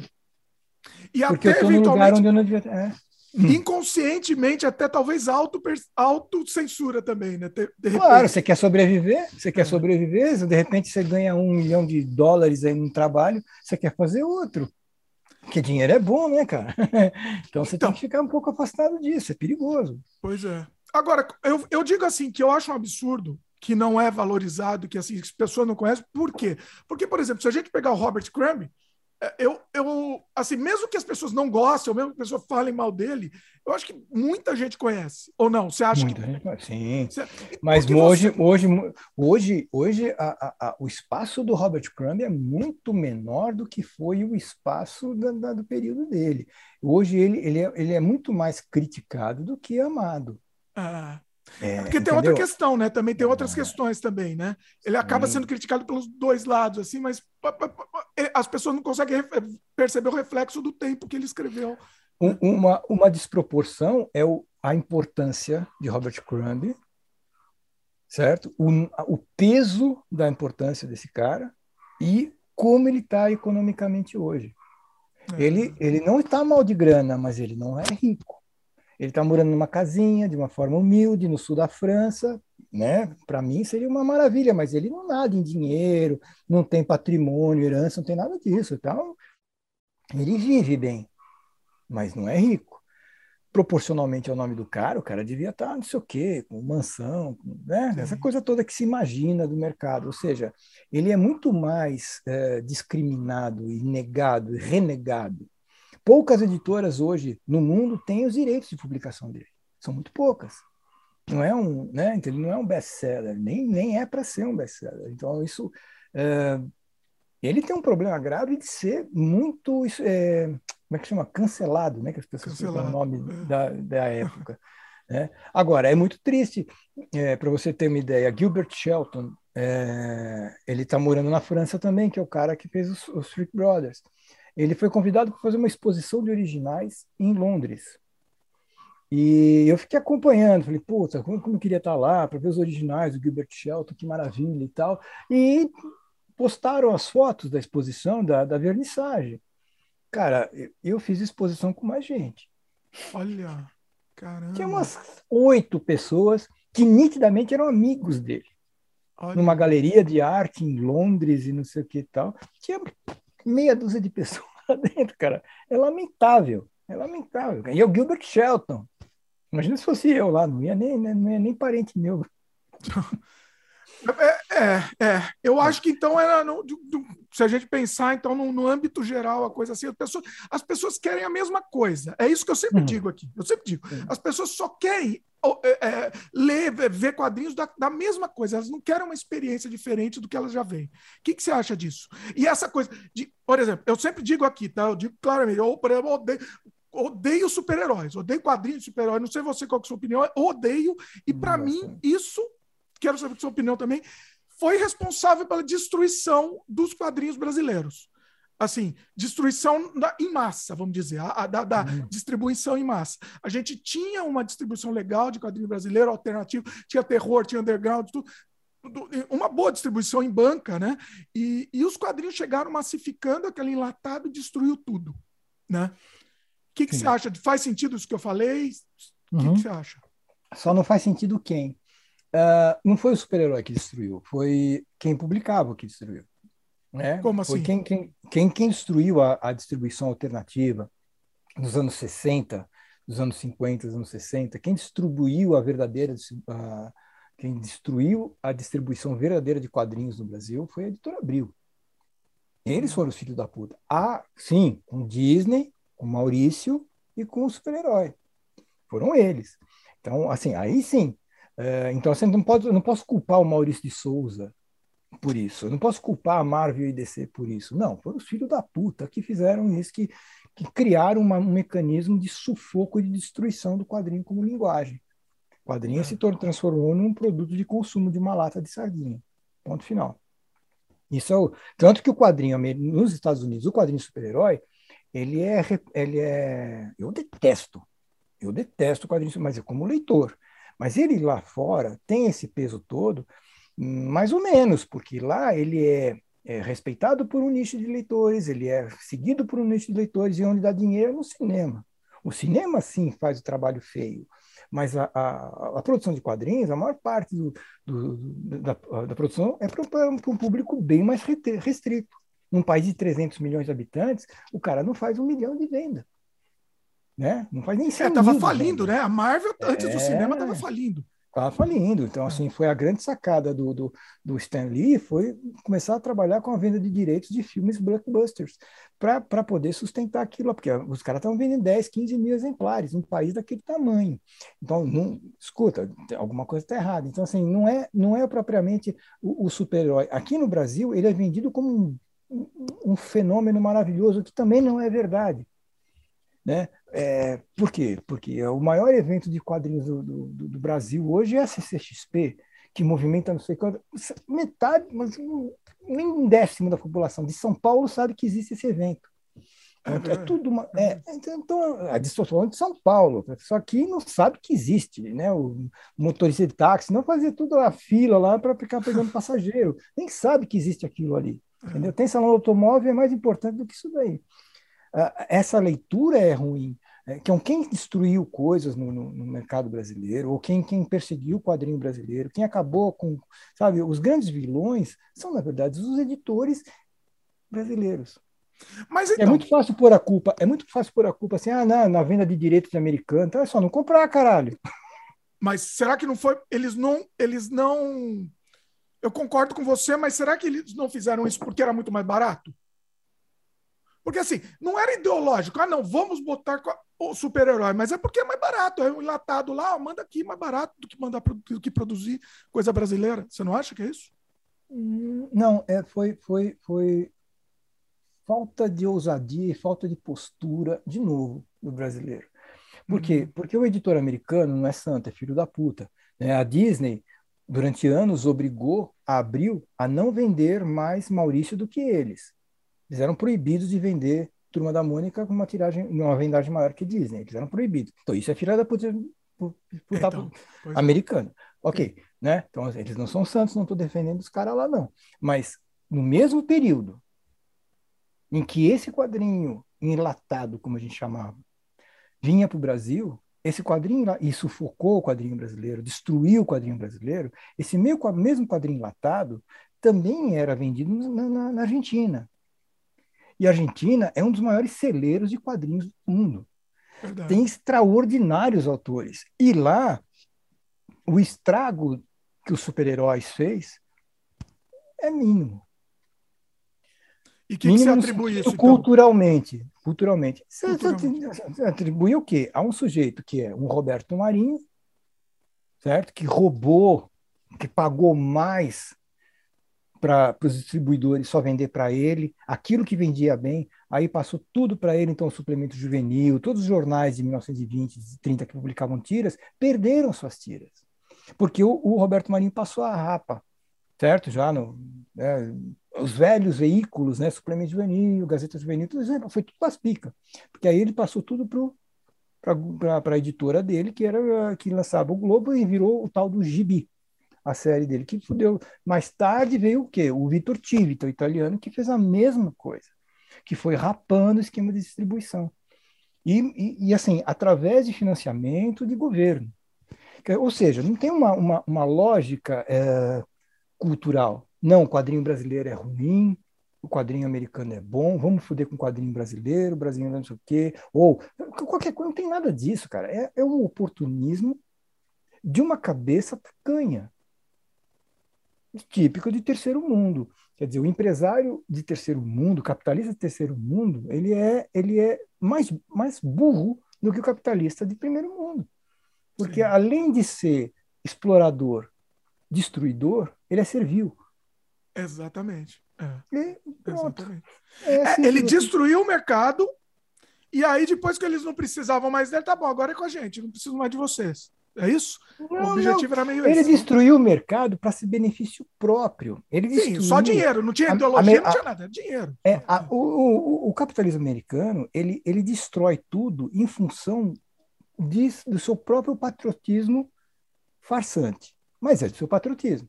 Então é quase que, é como se disser, faz o mal pelo bem da nação. Aqui faz, o, capitalista do terceiro mundo faz o mal pelo endereço individual que é Sim. pior do que o deles, porque é servil, sucateia o país em benefício de ter uma casa na Suíça, sei lá, na praia. E é temporário ainda, né? Porque é... ele está tá destruindo, ele está se autodestruindo também, né? Ainda por cima. Também, claro. É. Porque, porque ele vai morrer antes do que o planeta. Então, foda-se. deixa, é, exatamente. Né?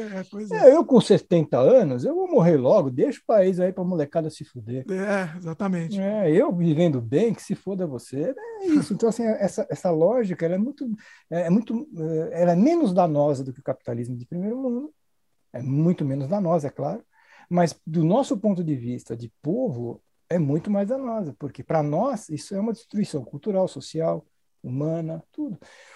Porque se fala assim, ah, o quadrinista brasileiro ganha muito mal. Tá, mas qual é o, o profissional, o trabalhador brasileiro ganha bem?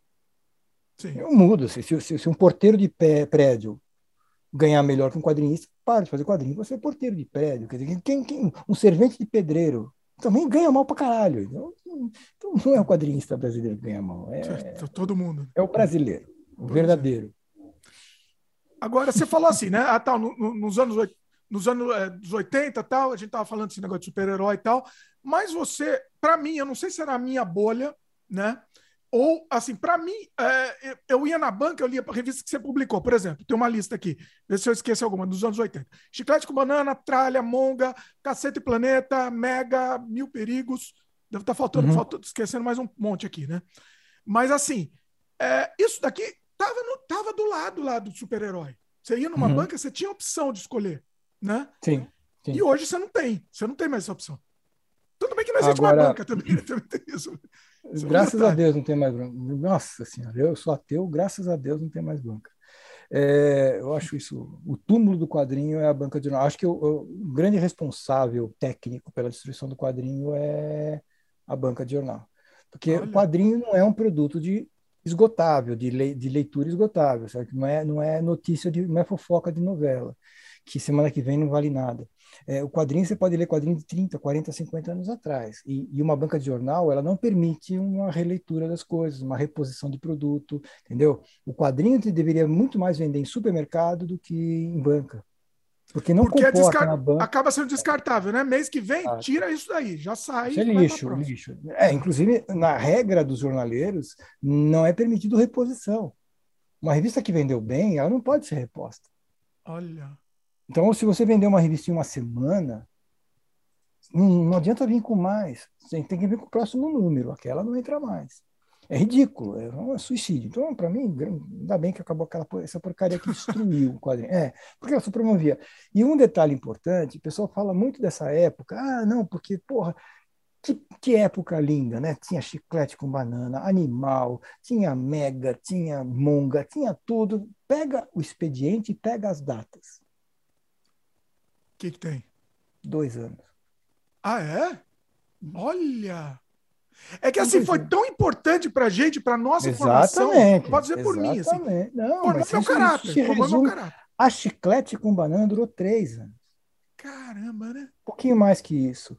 Mas a partir do terceiro ano já começou a degringolar. Foi, é, olha, foram dois anos de publicação. De 86 até final de 88, 89, a coisa começou a cair de novo. Acabou. Olha. É isso. É um período desse tamanho da história, que foi um período determinado por circunstâncias econômicas, não que o plano é, cruzado tenha valido alguma coisa, mas ele teve um impacto, aquele plano do Sarney lá, de congelamento, essa coisa, essa coisa ridícula, ela, ela teve um impacto que, quando acabou, acabou com as editoras. Quando deu, deu ruim o plano dele, tudo acabou, até a chiclete com banana. A chiclete com banana entrou. Estava vendendo 120 mil exemplares. Então, vendia bem, é isso que. Isso que... Pra caralho, pra caralho.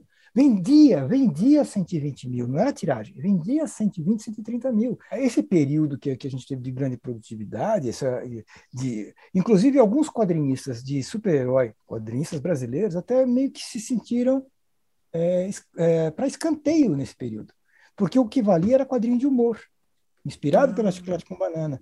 Então, os autores que eram mais para outra praia, eles ficaram marginalizados. Quando você está falando no, dos anos. 70, ah, 20, 70? Não, começo de 80. É, meados de 80 a fim de 80. Então, 84, 85, 86, 86. Ah, é? Nessa 85, época, você acha que. É, foi, foi, foi a explosão do humor dessas revistas alternativas que tinham é, o, o, custo gráfico é, previsível, é, você tinha uma inflação mentirosa controlada, né? que foi né, os, sim, planos e tal, que é, que é aquelas inflações controladas. Uma ilusão. Né? Que foi uma ilusão.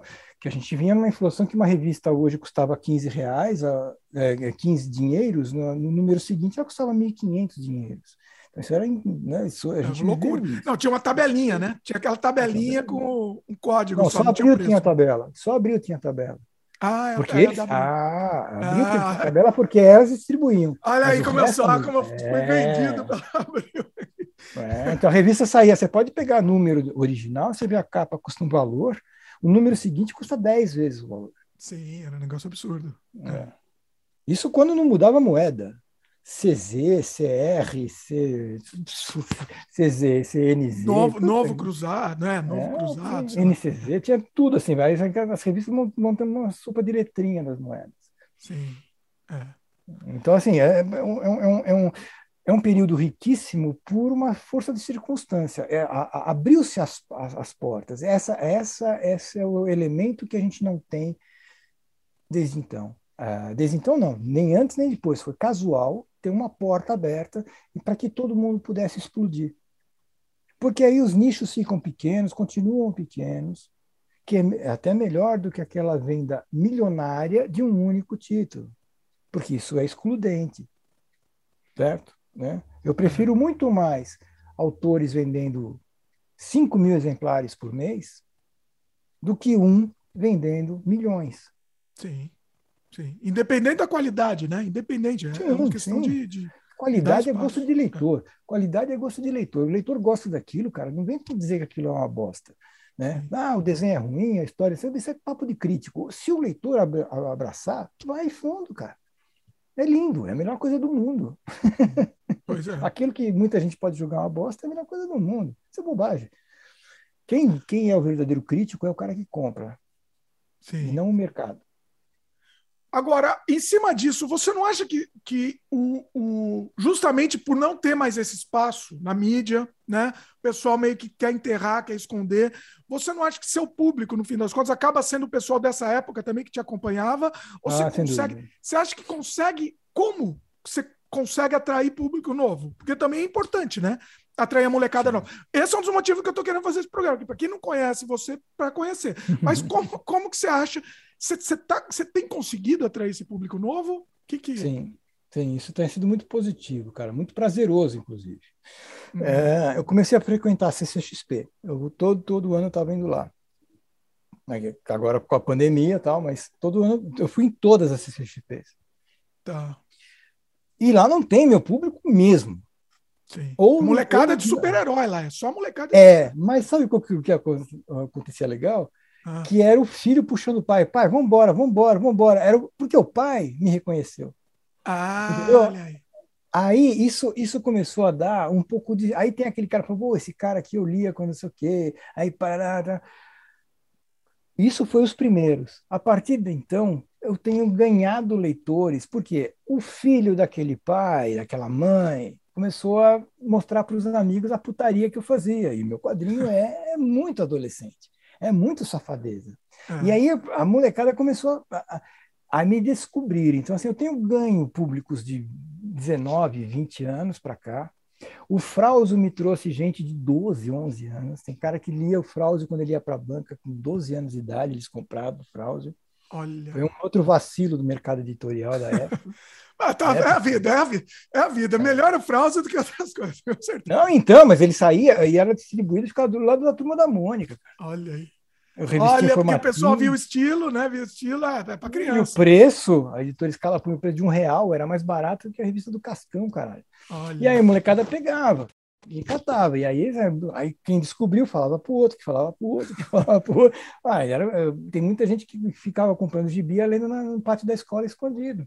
Olha aí. E aí era um gibi baratinho. Então, assim, né, você vai atraindo na, na base da Ó, deixa eu, jeito, o disclaimer cara. aqui, eu tenho que fazer. Eu comecei a ler na cidade, tá? Eu tinha uns 12 anos, comecei a ler. É. ah, então, hoje fica um pouco essa coisa assim de quadrinho para adulto, quadrinho para não sei o que e tal. Para mim, quadrinho para adulto era quadrinho de putaria, era quadrinho erótico.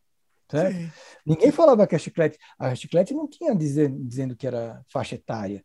Começou a ter mais tarde, no 16 anos. Sabe? E ah. Hoje, recomendado, né? Aquela coisa recomendado. É recomendado, né? Porque é, quem tem muito isso é música, né? é filme, é, é televisão. Depois começou é. isso para música, para game. O mercado editorial foi se adequando para não levar bronca só, porque processos no Brasil no mercado editorial são muito pequenos, dessas perseguições que a gente vê coisas, ah, isso não pode. É, o Brasil não, não, passou muito por essa coisa de queima de livro. É, teve, sim. Na teve, época, né? Não, não, sei se vai ter ainda. É, não, então, mas como teve no resto do mundo, o Brasil sofreu menos isso. Até porque livro é uma coisa maldita no Brasil. Sim. Qualquer livro. Né? Qualquer livro. Um best-seller no Brasil é 100 mil cópias. É, exatamente. Só o máximo, né? Pois é. é. Pois é. É Marcate, eu ainda tenho mais algumas perguntas. Como é que você tá? Tá, tá, tá tranquilo aí? Tá, como é que tá de, Tô de boa, é que eu falo muito, né? Quer, quer fazer? Vamos fazer, vamos fazer o seguinte: vamos fazer um intervalo só para a gente se recompor aqui biologicamente. Aí a gente okay. volta. Pode ser? Beleza. Pode ser, pode então, ser. volta então, pessoal. Estamos de volta aqui, todos recompostos, fisiologicamente. Fisiologicamente não, com, com, com tem que falar, mijamos. É. Tem que falar. Não cagamos. Com não cagamos, bom mas português. bom, seguinte, é, a gente estava falando dos seus trabalhos tal. É, você fez também outras coisas. Por exemplo, você fez a, a capa do, dos Ratos de Porão, por exemplo. Sim, você fez duas capas. Sim, duas, né? Sim. Quatro. Quatro? Olha, Quatro. eu só conhecia duas. Olha aí. É, porque todo mundo conhece só as duas primeiras. Olha. Depois eu fiz mais duas. Ah. Tem um intervalo de 20 anos entre a segunda e a terceira, mas foram quatro capas. Eu fiz a Brasil, a Narcofobia, logo em seguida, então foi 89, 91. Sim. Aí foi em dois, não, é, foi em 2000 e qualquer coisa que eu fiz uns, a capa de um CD chamado Socrássicos, hum. que é sobra de fita. E ah. mais um pouco depois saiu um duplo uh, com algumas coisas que eram de fita, mas que nunca tinham sido publicadas, que uh, tinham sido gravadas, que é o No Money No English, é um disco duplo. Hum, olha aí. Vou, vou atrás, inclusive. Deixa eu te falar, eu não sou fã, eu gosto do João Gordo, do, eu gosto do João Gordo, mas eu não sou fã do estilo musical da uhum. banda. Só que eu comprei o disco por causa da sua capa. Da capa. Ó, não é brincadeira, não, isso. É, é, sério. Muita gente já falou isso para mim.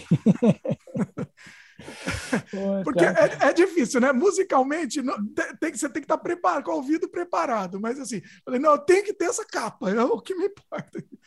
Cara, o pessoal, me, o pessoal me pergunta muito isso, assim, se eu escuto o, o Ratos de Porão, né? É, ou, ou, esse tipo de música, o ah. hardcore ah. e tal. É, cara, eu gosto pra caralho. Eu não gosto do disco, de, de ouvir em disco. Olha. É, eu, é, não, não, não me agrada. O, o, a, a, o musicalmente, é, não me agrada. Eu gosto de blues. Mas show de hardcore. Ah, é, é outra coisa. Né? Puta que eu pariu. Ainda do. do Ratos, caras, é um negócio do caralho. A então, assim, energia. assim, é, é uma, aquilo, aquilo tem um efeito de bebida, de álcool, de droga. Se você puder imaginar, aquilo me deixa com, uma, com um estímulo, cara. Então é foda. foda. Então, assim, a, o, o, a atitude hardcore, a atitude punk, a atitude de ratos de porão, a, sabe, isso para mim, inocentes, porque isso é muito foda, cara. Isso é, é. muito foda. Então, assim, se eu pudesse ir em show todo dia, eu nunca ia escutar em disco, pau na bunda do disco, porque a, o ímpeto é foda, cara, é muito foda. Então, assim, eu sou fã do, do, da, do hardcore ao vivo, da atitude, do show, isso sim. Então, a música é um registro. Para mim, a música é só o registro. E o, o, seu estilo, o seu estilo de arte é, é, combina muito, né? Assim, o João Gordo deve, deve ser o maior fã, né? Inclusive. Ah, é, é, é, é, como é que chama? É recíproco. Admiração é recíproca. É, não, o João Gordo, eu adoro ele como pessoa, assim, eu, eu amo não, o João Gordo assim, como pessoa, assim, não, musicalmente, só que, que temos, temos não, nossas não, assim, diferenças. É, é, só, mas é só, e para mim é isso, para mim é só porque uh, o veículo, é, em vitrola não, não rola, mas em show, cara, é foda. E o, o, o, João e o João são pessoas assim, extraordinárias, cara, são pessoas extraordinárias. Então, o, o João Gordo era fã de quadrinhos desde menino, né? Desde menino, é. E, inclusive, a gente se conhecia, se trombava, a gente não era amigo, a gente se trombava na Galeria do Rock, e muito por conta disso, tipo, eu sabia que ele era o João Gordo, né? Oh, e aí e tal. E o João Gordo, oh, e aí, Marcate? Porque eu vendia, vendia meus gibizinhos lá na Galeria do Rock também. É, mas, assim, é, tinha uma admiração. E ele me, ele, ele me conhecia pelo quadrinho. Tanto que o João não me conhecia muito bem, né? Ah. Mas aí, depois do. Da, da, quando eles me, eles me procuraram para fazer a capa do Brasil, aí, aí nasceu uma amizade bem, bem legal. Olha aí. E você fez, inclusive, é, as revistas do, do, do Rato de Porão, né? Tem é, duas revistas, aí, não? Isso são duas revistas, é RDP Comics, que eu, tá, tá, eu relancei, tá no meu, no meu na minha lojinha também para vender. O, o, a revista, inclusive, tem um, fa um fato interessante. Fui eu que tive a ideia. É, eu estou falando isso não para ganhar crédito, mas é pelo motivo que eu tive a ideia. Porque assim, a gente fez a capa do Brasil, e fez a capa da Narcofobia. O, o processo de fazer, o processo de conversar, o processo criativo da, da evolução da criação dessas duas capas, é, para mim foi uma surpresa extraordinária. Aquela imagem do João Gordo, doido, varrido, aquele maluco, é uma farsa. Ele é uma pessoa doce, produtiva, Sim. criativa, é, pragmática. Ele é uma, é uma pessoa extraordinária, lúcida. Eita, ficou mudo aí, Marcate. Volta aí. Aí, voltou. É, telefone tocando aqui. Voltando assim. Poucas vezes na vida eu vi uma pessoa tão eficiente, tão, é, é, que eu tive tanta força de trabalho conjunta, sabe? E aí, quando terminamos a capa da narcofobia, o João Gordo até brincou, falou assim: Olha, Marcate, a próxima capa não vai ser sua, não. Que o Rato de Porão não é Iron Maiden, que é o mesmo cara que faz todas as capas, né? Iron Maiden. Aí eu pensei assim, aí não, não, não, ah, claro, pô, pelo amor de Deus, né? Não precisa, não sei o que e tal. Mas eu vim para casa meio frustrado. Falei, pô, essa relação de trabalho eu vou, não vou ter mais. É... E aí eu falei, pô, para preservar isso, eu tive a ideia de fazer o gibi. Olha aí, eu procurei, é, aí eu procurei ele e falei, meu, vamos fazer uma revista em quadrinhos? Isso aqui, puta, aí pronto, fudeu. Aí fizemos juntas a, a, o, o, processo, né? Inclusive a ideia de, dos personagens serem ratos mesmo, a ideia é dele. Ah. Então eu fiquei fazendo um pouco de caricatura. Eu não sou bom de caricatura, mas eu fiz aquela caricatura gibi, né? Uh, dos membros e aí fui transformando eles em, no traço em ratos. E aí a gente fez, puta, muito, muito, muito legal. Aquelas gibis são muito divertidas de ter feito, cara. Ó, tá disponível. Quem quiser, vai lá na lojinha do Marcate RDP, lá que tá disponível. É, é, RDP Comics. Muito, muito bom. O, você recebeu um monte de prêmio, né? Assim, o pessoal é, é, é interessante que pelo menos assim o pessoal a, a, a, crítica reconhece seu trabalho, né? Sim, sim, sim, sim. sim. É, isso é legal. É um reconhecimento, isso é legal. Ah, bem legal, gostoso. Eu tenho título de mestre, olha aí, ó. Mestre, pois é. Mestre não, do Não poderia ser outra coisa, não poderia. É gostoso, cara, é gostoso. Gostoso. A, a, a, quantidade, você tem noção dessa quantidade de gente que você influenciou, assim, do, do, o seu trabalho que você influenciou? Você, tem, você consegue ter noção disso aí? É, eu, eu, tenho essa sensibilidade, mas eu não tenho noção e não gosto muito de ter, não, cara. É, é, é meio que um peso de responsabilidade que eu não, não, me agrada, assim, tipo, não me deixa muito confortável. Claro que agrada, porra. mas, assim, é, não é muito confortável essa, essa, essa, esse cunho de responsabilidade, né? Mas é gostoso saber que eu sou estimulante, que eu estimulo. É, até você falou aquela hora do, do que eu coloco making off no meu Instagram. É. Eu faço isso porque eu busco isso. Eu gosto de ver os caras que eu, é, é, que eu amo desenhando. E, por exemplo, Crumb praticamente não tem nada dele. Ah, eu nunca vi nada dele desenhando um vídeo, um filme, nada, nem ele. O Shelton viu alguma coisa dele autografando e tal. Então eu sinto falta disso. Da mesma maneira que eu sinto falta, eu falei, caralho, eu vou pôr para o pessoal ver eu desenhando, cara, porque isso é, puta, é um tesão, é um tesão. E, e, já me falaram que esses vídeos dão vontade de desenhar. Que é dá vontade. Sensação, que é a sensação que eu tenho quando eu vejo dos outros. Falei, então, pô, do caralho, cara. Vamos, é. vamos, vamos, vamos para vamos pra suruba.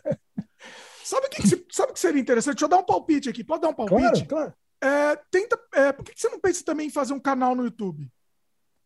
Então, cara. Assim, sem, sem muita frescura, entendeu? Não precisa. Eu sei que toma tempo, é complicado, mas assim, de repente você pega até esse conteúdo, deixa, deixa uma câmera gravando, sei lá, entendeu? De repente gravando seu trabalho, não precisa nem, nem questão de produzir mesmo. Faz um, um vídeo mais. dá um time time-lapse no, no, na produção, de repente. Ou não, mostra, mostra o tempo mesmo. É, é, é, muito interessante. Isso, é legal ter registrado isso. Que que eu, eu fiz um vídeo que está no YouTube. Se você procurar, ele está no YouTube. Tem um, eu tenho o que seria um canal, mas tem lá duas, três coisas só, tá vazio. Ah, aí, mas tem um vídeo lá que eu mostro todo o processo. Ah. Desde escrever, desenhar, imprimir, acabar, tá tudo lá. É um vídeo absolutamente editado, é feito por mim, mas é editado, tá meio sem graça nesse aspecto. Ele não tem essa alma que você está falando do canal.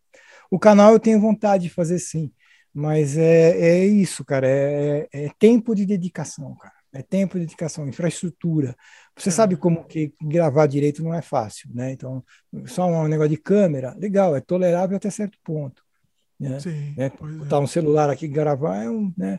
É, até é chato, por exemplo, se eu, os desenhos que eu, que eu ponho, desenho, que eu filmo eu, eu fazendo, eles é, eu sinto falta às vezes de estar de perto e às vezes estar de longe. Então não dá para eu ficar né, com uma mão com a câmera. É, você ou... vai ter, você vai tomar um, um, um trabalho aí, né? É, é. eu estou usando um, um, aplicativo legal para caralho do, no, no, no celular para editar vídeo, chama YouCut.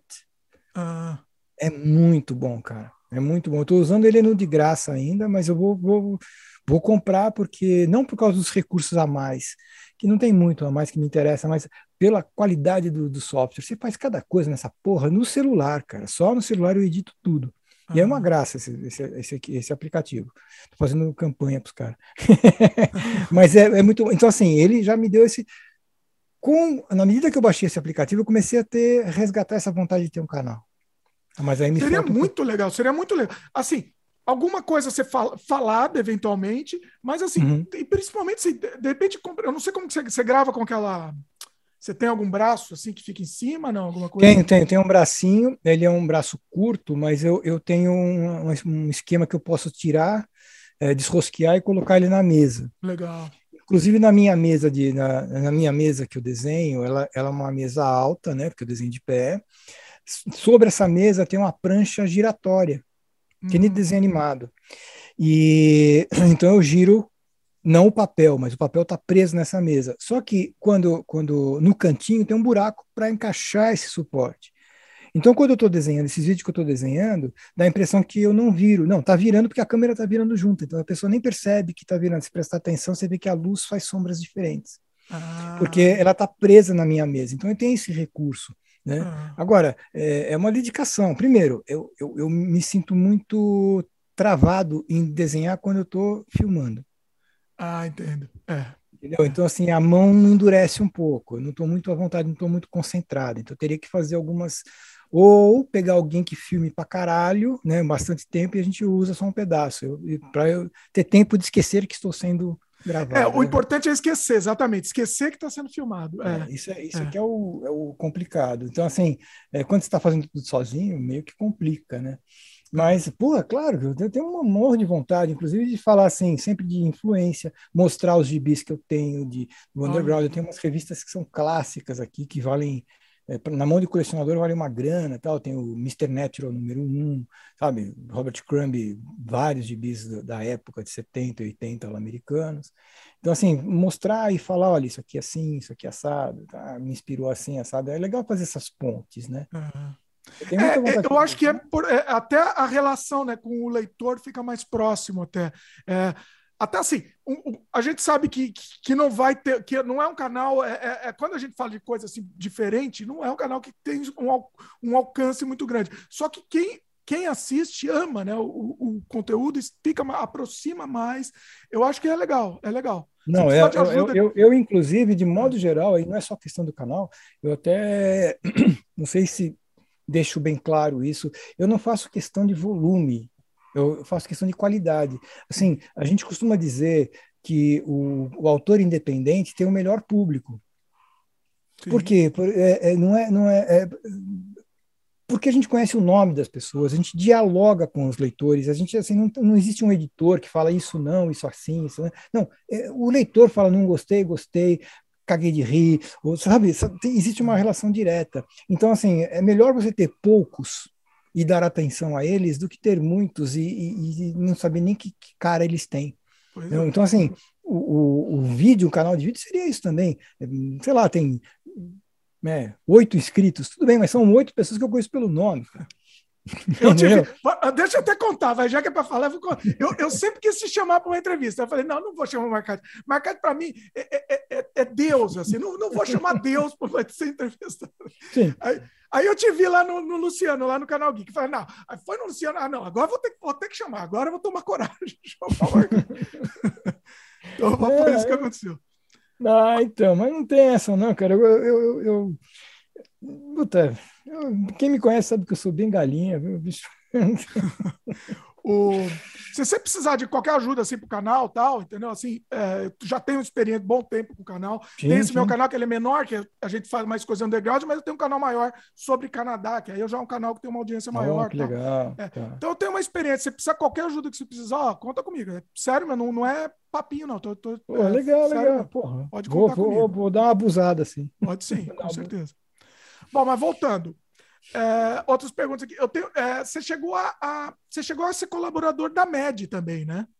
Sim, sim, um mas recente. A MED é, é, né, começou em 2008, eu vi aqui. Confirma, sim, a minha, a minha colaboração começou em 2008, porque a, a, a, a maior parte uh, da história da MED no Brasil foi editada pelo OTA, né, o Otacílio. Nosso querido. E, e aí começou a ter um pouco de desgaste entre ele e a nova editora, a editora que estava publicando eles, que é a Panini. Panini um pouco complicada, uma editora complicada, e, e, publicava a média, mas queria que ela fosse light, né, saca? Então, uma, uma média infantil. Aí, só que, bom, aí o, o, e outra, a Panini é em São Paulo, e a e o Otto é no Rio, eles queriam muito que ele viesse para cá, quem sabe o que. Aí o Otto falou, ah, tomando cu, não sei o que. Só que teve um monte de atrito. Numa dessa, entrou um cara para ajudá-lo a edição, que é o. Rafael Fernandes. Mas aí o, o Otto logo saiu e aí o, o, o Rafael assumiu.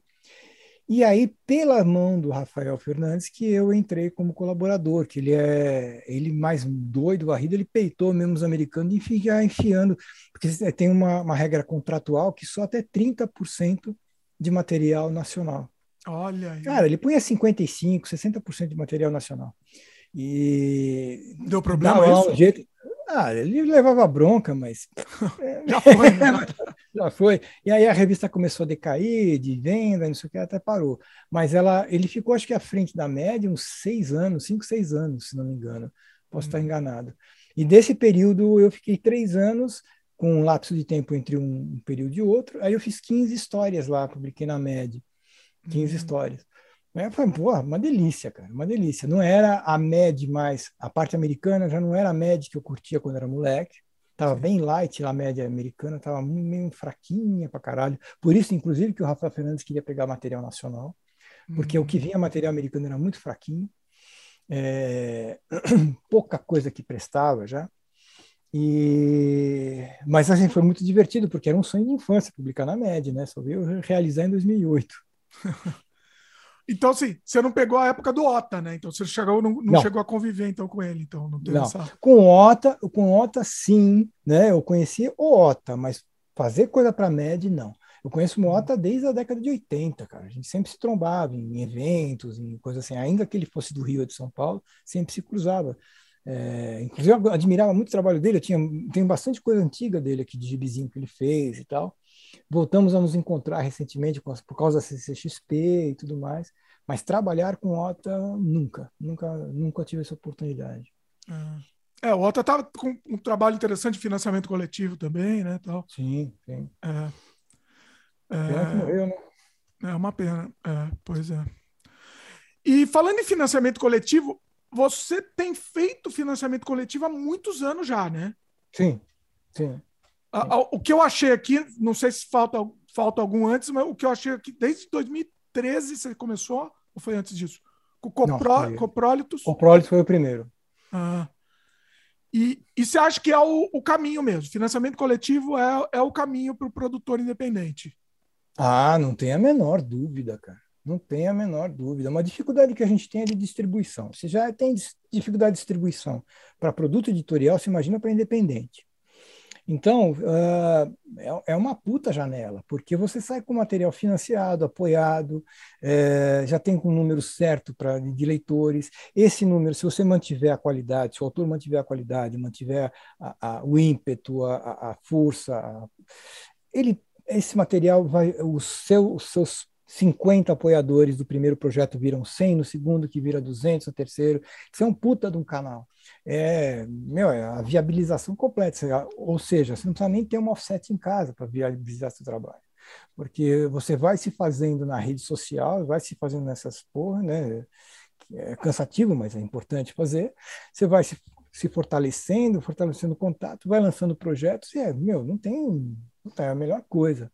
Agora que eu estou usando o esquema de assinatura com o Fraude, isso é, também é outra coisa muito legal. Mas uhum. você tem que ter coisa mensal para poder valer a pena. Né?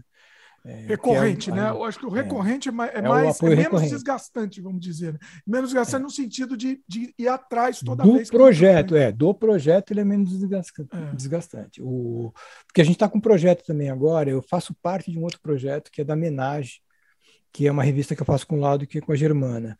Esse ah, sim, sim, é um projeto é. pontual, é chamado um, por um projeto pontual. Sim. O do, do, do Frausio, que eu faz, fiz pontual, fiz uns três, acho que foram três Frausios que eu fiz pontuais, né, não sei, dois ou três, que eu fiz eles pontuais, que é um livro, um, um gibi, pronto. É, que aí eu percebi que o Frausio não é para isso, o Frausio é para ser periódico, e aí que virou Frausio mensal, e é essa campanha recorrente que eu estou fazendo agora.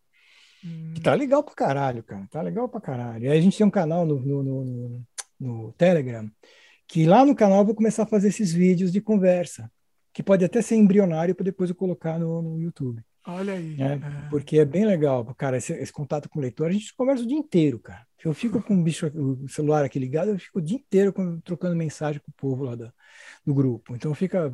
Falando... E é importante, né? É importante isso daí, isso daí ter, ter, ter essas ter mais live, ter mais. ter uma uhum. presença, presença ativa, assim. Você tem, você tem essa presença ativa online. Isso é muito importante. Hoje em dia não, não tem outro, outra opção. Né? Não tem, não tem, não tem. Isso aqui é, um, é, um, é, um, é uma ferramenta do caralho. É, é que está sendo feito mau uso dela. Sim. Mas a ferramenta não tem como negar, cara. Pô, isso é do cacete, cara. sabe? É, os usos e os abusos é que são, são os problemas, não a ferramenta em si. Né? É. Então, assim, né? mas que, que é do caralho, é, bicho. Sim. Pelo amor de Deus. Você também lançaram, não sei se foi você que lançou, mas teve o álbum Macate 40, né? Homenagem aos seus 40 anos. Sim, que, não fui eu que é, lancei, não. Não é seu, né? É só uma homenagem. Não. E não. aí, fala um pouco dele, que muita gente, um monte de gente conhecida, assim, fez, fez seus trabalhos, assim. Homenagearam é, o, vocês. Foi, foi o pessoal da Ugra. A Ugra é aquela livraria que tem em São Paulo, é a Ugra Press, que e aí eles tiveram essa ideia inspirado naquele Maurício, do, do Maurício em 50 anos tal, né? E aí eles fizeram a versão underground, né? Eles chamaram é, 40 desenhistas para fazer cada um uma história de duas páginas do Fraude em homenagem. Eu só fiquei sabendo desse projeto, ficou tudo em segredo e tal, em surpresa, uh, um mês antes de lançar, quando, quando ele começou a, a, a ver lista de pessoas que podiam participar. Não, é, não antes de lançar. Ele, ele achou legal me consultar se a lista de autores que ele ia convidar é, eu concordava. Eu até falei, não, não tem essa de concordar, isso, o projeto é seu. O que eu quero ver a lista só para ver se está faltando alguém importante. Ah. É, alguém que faz parte da minha história que eu gostaria de ter visto ali. Né? E no final não tinha, não, tinha dois nomes só que eu, que eu acrescentei, e aí ele escolheu, e foi do caralho. E é emocionante pra cacete, porque não tem nada meu, mas é tudo meu, né? É uma homenagem Outra muito forma bonita. de ver seu trabalho. Pô, pra caralho, cara. E tem umas histórias do Fraude ali que são... que eu, nossa, eu falei, eu não vou mais desenhar, vou passar roteiro pros outros. Mas peraí, eu não vi ainda, tá? Eu tô, tô louco para ver, mas não vi. Ou é, é, são as suas histórias só redesenhadas, mas história sua? Não. Não, não, não. Histórias História próprias. criada também. Sim, o cara criou uma história. É, cada, cada autor, né? É, é ele criou uh, ou usou o Frausio na sua vida, ou criou uma história para o Frausio, sabe? É sempre alguma coisa desse tipo, entendeu? É, a, visão dele, é uma história que é a, visão do, do, do, do, roteirista de quando me conheceu, que ele imaginava que era um cara podre, não sei o que tal. Aí quando ele foi no, no, no estúdiozinho que eu tinha, era tudo organizadinho e tal. Então ele fez uma história sobre isso. Então, assim, é um, é um barato. Só que, ele, ah, no caso, ele fez a casa do Frausio, não era, sabe, uma brincadeira disso. Então, assim, o outro já fez história do Frausio mesmo. Então, é bonito, porque é, é toda a criação do, do, do, do autor e, é, e pela ótica dele. E são autores que não necessariamente todos são, são escatológicos ou de humor. Né? Então, é, puta, é muito legal ver isso, cara. Puta, é muito legal. Fizeram uma exposição de desenhos, ilustrações de pin-ups desses caras. É, então eu sempre falo, caras, mas tem mulheres pra cacete nesse, nesse projeto, né? Mas assim, o povo todo, tem Germana Viana, que é maravilhosa, que depois nos aproximamos, após isso a gente aproximou mais ainda, e aí a gente fez a revista Homenagem. Mas esse projeto é muito bonito, cara, muito bonito. Tem, inclusive, me, me, o, o Douglas fez contato com aquele britânico, o Hunt Emerson, Olha. e o Hunt Emerson fez um desenho. Olha! Que tem tá no livro. E o melhor de tudo, ele me mandou o original de presente. Olha só, que bacana. Então ele fez o personagem dele, né, que é um saxofonista, é, tocando saxofone e o Frause do lado dançando. Olha legal, isso. muito legal, muito bonito, cara. Muito legal. Nossa, é, é, é bacana, né? É bacana ver, ver o trabalho reconhecido, merecidamente reconhecido, assim. É. Eu vi uma. Eu, eu, eu, pesquisei aqui, falou que você tem mais quase duas mil páginas de, de quadrinhos feitas, assim, é isso mesmo? Não, agora é mais, agora é mais. Estou com umas perto de três mil já. Caramba. Uh, o Frauzio, você pensa em depois fazer, de repente, um, uma coletânea, assim, um, um álbum dele, vamos dizer, além da pegar os mensais e, e, e juntar isso daí? Então, eu, é, existe um problema aí de custo. Ele, eu, eu não sei. É, o Frausio está chegando num nível de volume que não dá para fazer um complete, um livro só. Ele já passa de 700 páginas só de Frausio. Olha, é, vai fazer ter que ter um volumes, livro, né? Tem que ter, é, tem volumes. que ser volumes. Então, é. o que eu estou pensando em fazer é, a partir de que ele se transforma no mensal, é, daqui seis meses lançar um almanaque dessas histórias. Hum. Mas é uma dúvida, por quê? Porque vai começar do, do, do Frausio 25, e as anteriores? Então, assim, eu teria que já estar tá lançando os almanaques de frausios por grupos de seis em seis. Ah. Eu não, sabe? Então, assim, é um projeto editorial que eu tenho que planejar para ver se é viável, pra, porque não sei se alguém vai comprar só ele, que não já não tenha comprado todos eles separados. Tem isso também, né? É. Que pode parecer até um oportunismo. Então você já tem toda a coleção, mas vai querer ter esse, que é tudo que você já leu, só que está num livro de um acabamento diferente. Vai parecer uma coisa mal. Sabe? É quem sei. comprou, né? Você está na dúvida de quem comprou, se vai comprar de novo. É. Vai, e, e isso pode parecer, porque vai comprar. Vai comprar. E, esse, e isso é que eu não queria me aproveitar de um cara que já comprou tudo e querer comprar de novo. Isso eu acho feio pra caralho. Né? Mas, Sim, mas você não acha que isso, de repente, eu entendo, eu entendo totalmente o seu ponto de vista, mas você não acha que isso, de repente, pode pegar um outro público também? Pode, um público pode. que não compra a mensal, né? E pode ah, tá, comprar o almanac. Comprar é. uma, um, um álbum mesmo. Pode chamar de tá, álbum. Um complete, é, pode ser. Aí sim, pode ter uns agregados de texto, não sei o que e tal. É uma coisa para se pensar com muito cuidado, principalmente com esse cuidado de como lidar com o público. Com o público então, é, que aí já, uma, que aí já uma lógica editorial, exatamente. É. Para não parecer que eu estou fazendo. Porque tem, um, tem um, um, um, um dos leitores meus que me acompanha há muito tempo, que ele tem tudo, mas ele tem tudo em todas as versões. Olha só. Então, se eu lançar mais um, ele vai também ter. Então, dá a impressão de que eu estou fazendo projeto para tirar dinheiro do cara. Especificamente. É, eu fico de olho nele. Né? Não, porque assim, o cara, quando gosta, ele, ele quer ter todas as versões, quer não sei o que e tal. Porra, mas é, não é disso que eu quero. É, não quero uh, parecer que estou me aproveitando dessa coisa. Não, de jeito nenhum. Mas uh, o livro, eu tenho certeza que se eu fizer um álbum uh, com capa, não, vai todo mundo comprar todo mundo que já tem tudo vai comprar de novo. Cara. Então eu queria fazer uma coisa que fosse, se vai fazer, eu tenho que dar um agregado para que aquela pessoa possa comprar aquilo. Então tem uma é, biografia, um material extra, mais, um extra a mais, alguma coisa para valer a pena para a pessoa. E tem a questão que você está em plena atividade, você está né, é, é, fumegando aí de, de criação. Então, assim, essa coisa da revisitação também né? Acaba te você revisitando o passado, você acaba te bloqueando, não é bloqueando, mas você perde um tempo que você poderia estar produzindo novo, é isso? Você também pensa nisso? Também, tem isso, porque um livro é trabalhoso aqui, porque meu processo é máquina antiga, e aí é tudo, a impressão é lenta e o acabamento é todo manual. Então, fazer um livro demanda um tempo. O Coprólitos é o livro que acabou, que está esgotado na minha loja, que eu vou pôr semana que vem. Ele já está impresso já faz quatro meses, o miolo. Só uhum. falta agora encaixotar, encadernar, ah, e a capa também. Encadernar a capa no miolo, porra, e isso é um processo demorado. Agora eu vou inventar um outro livro, caralho. Então, assim, o gibi não, o gibi é mais rápido. Em três, quatro, cinco dias eu consigo fazer um gibi, a impressão de um gibi. É. Ó, a parte gráfica, mas um livro já dói, já dói pra caralho. Então, é. E, aí, e ainda tem essas reposições. A Mariposa tem que repor, que é um livro de 80 páginas. Hum. Então tem que planejar uma coisa aí de delicada. Pois é, pois é. E, e planos, assim, de repente, para expandir para outras mídias, seus personagens, por exemplo? Sei lá, games, animações, etc. Você vê que tem uma. Isso... A é Dona Angeli tá fazendo um grande sucesso, por exemplo, né? Puta do caralho, mas aí é. tem que ser vindo de fora. Alguém tem que vir com essa proposta. Por exemplo, eu já fiz desenho animado, muitos anos atrás, eu mesmo fiz o meu desenho animado no Super 8 e tal, em 85. Olha. Mas não, não, não vou me meter. Eu já fico 14 horas por dia trabalhando, ainda vou fazer outra coisa. Cara. Assim, Arrumar seria, mais problema para a cabeça. É, é, é, mais tarefa, não é problema, é tarefa. É tarefa. Então, vai tirar, né? Então, assim, seria legal é, é um, um, um, animador vir pegar os direitos e, né, fazer ele o desenho animado. Eu posso estar olhando, vendo, acompanhando, mas não produzir porra nenhuma, senão eu paro de fazer quadrinhos. Que é meu grande Você tem é interesse, assim? Você claro. Pô, tá eu fiz um abertas. jogo eu fiz um jogo de, de computador há muitos anos atrás, foi distribuído até em banco e tal.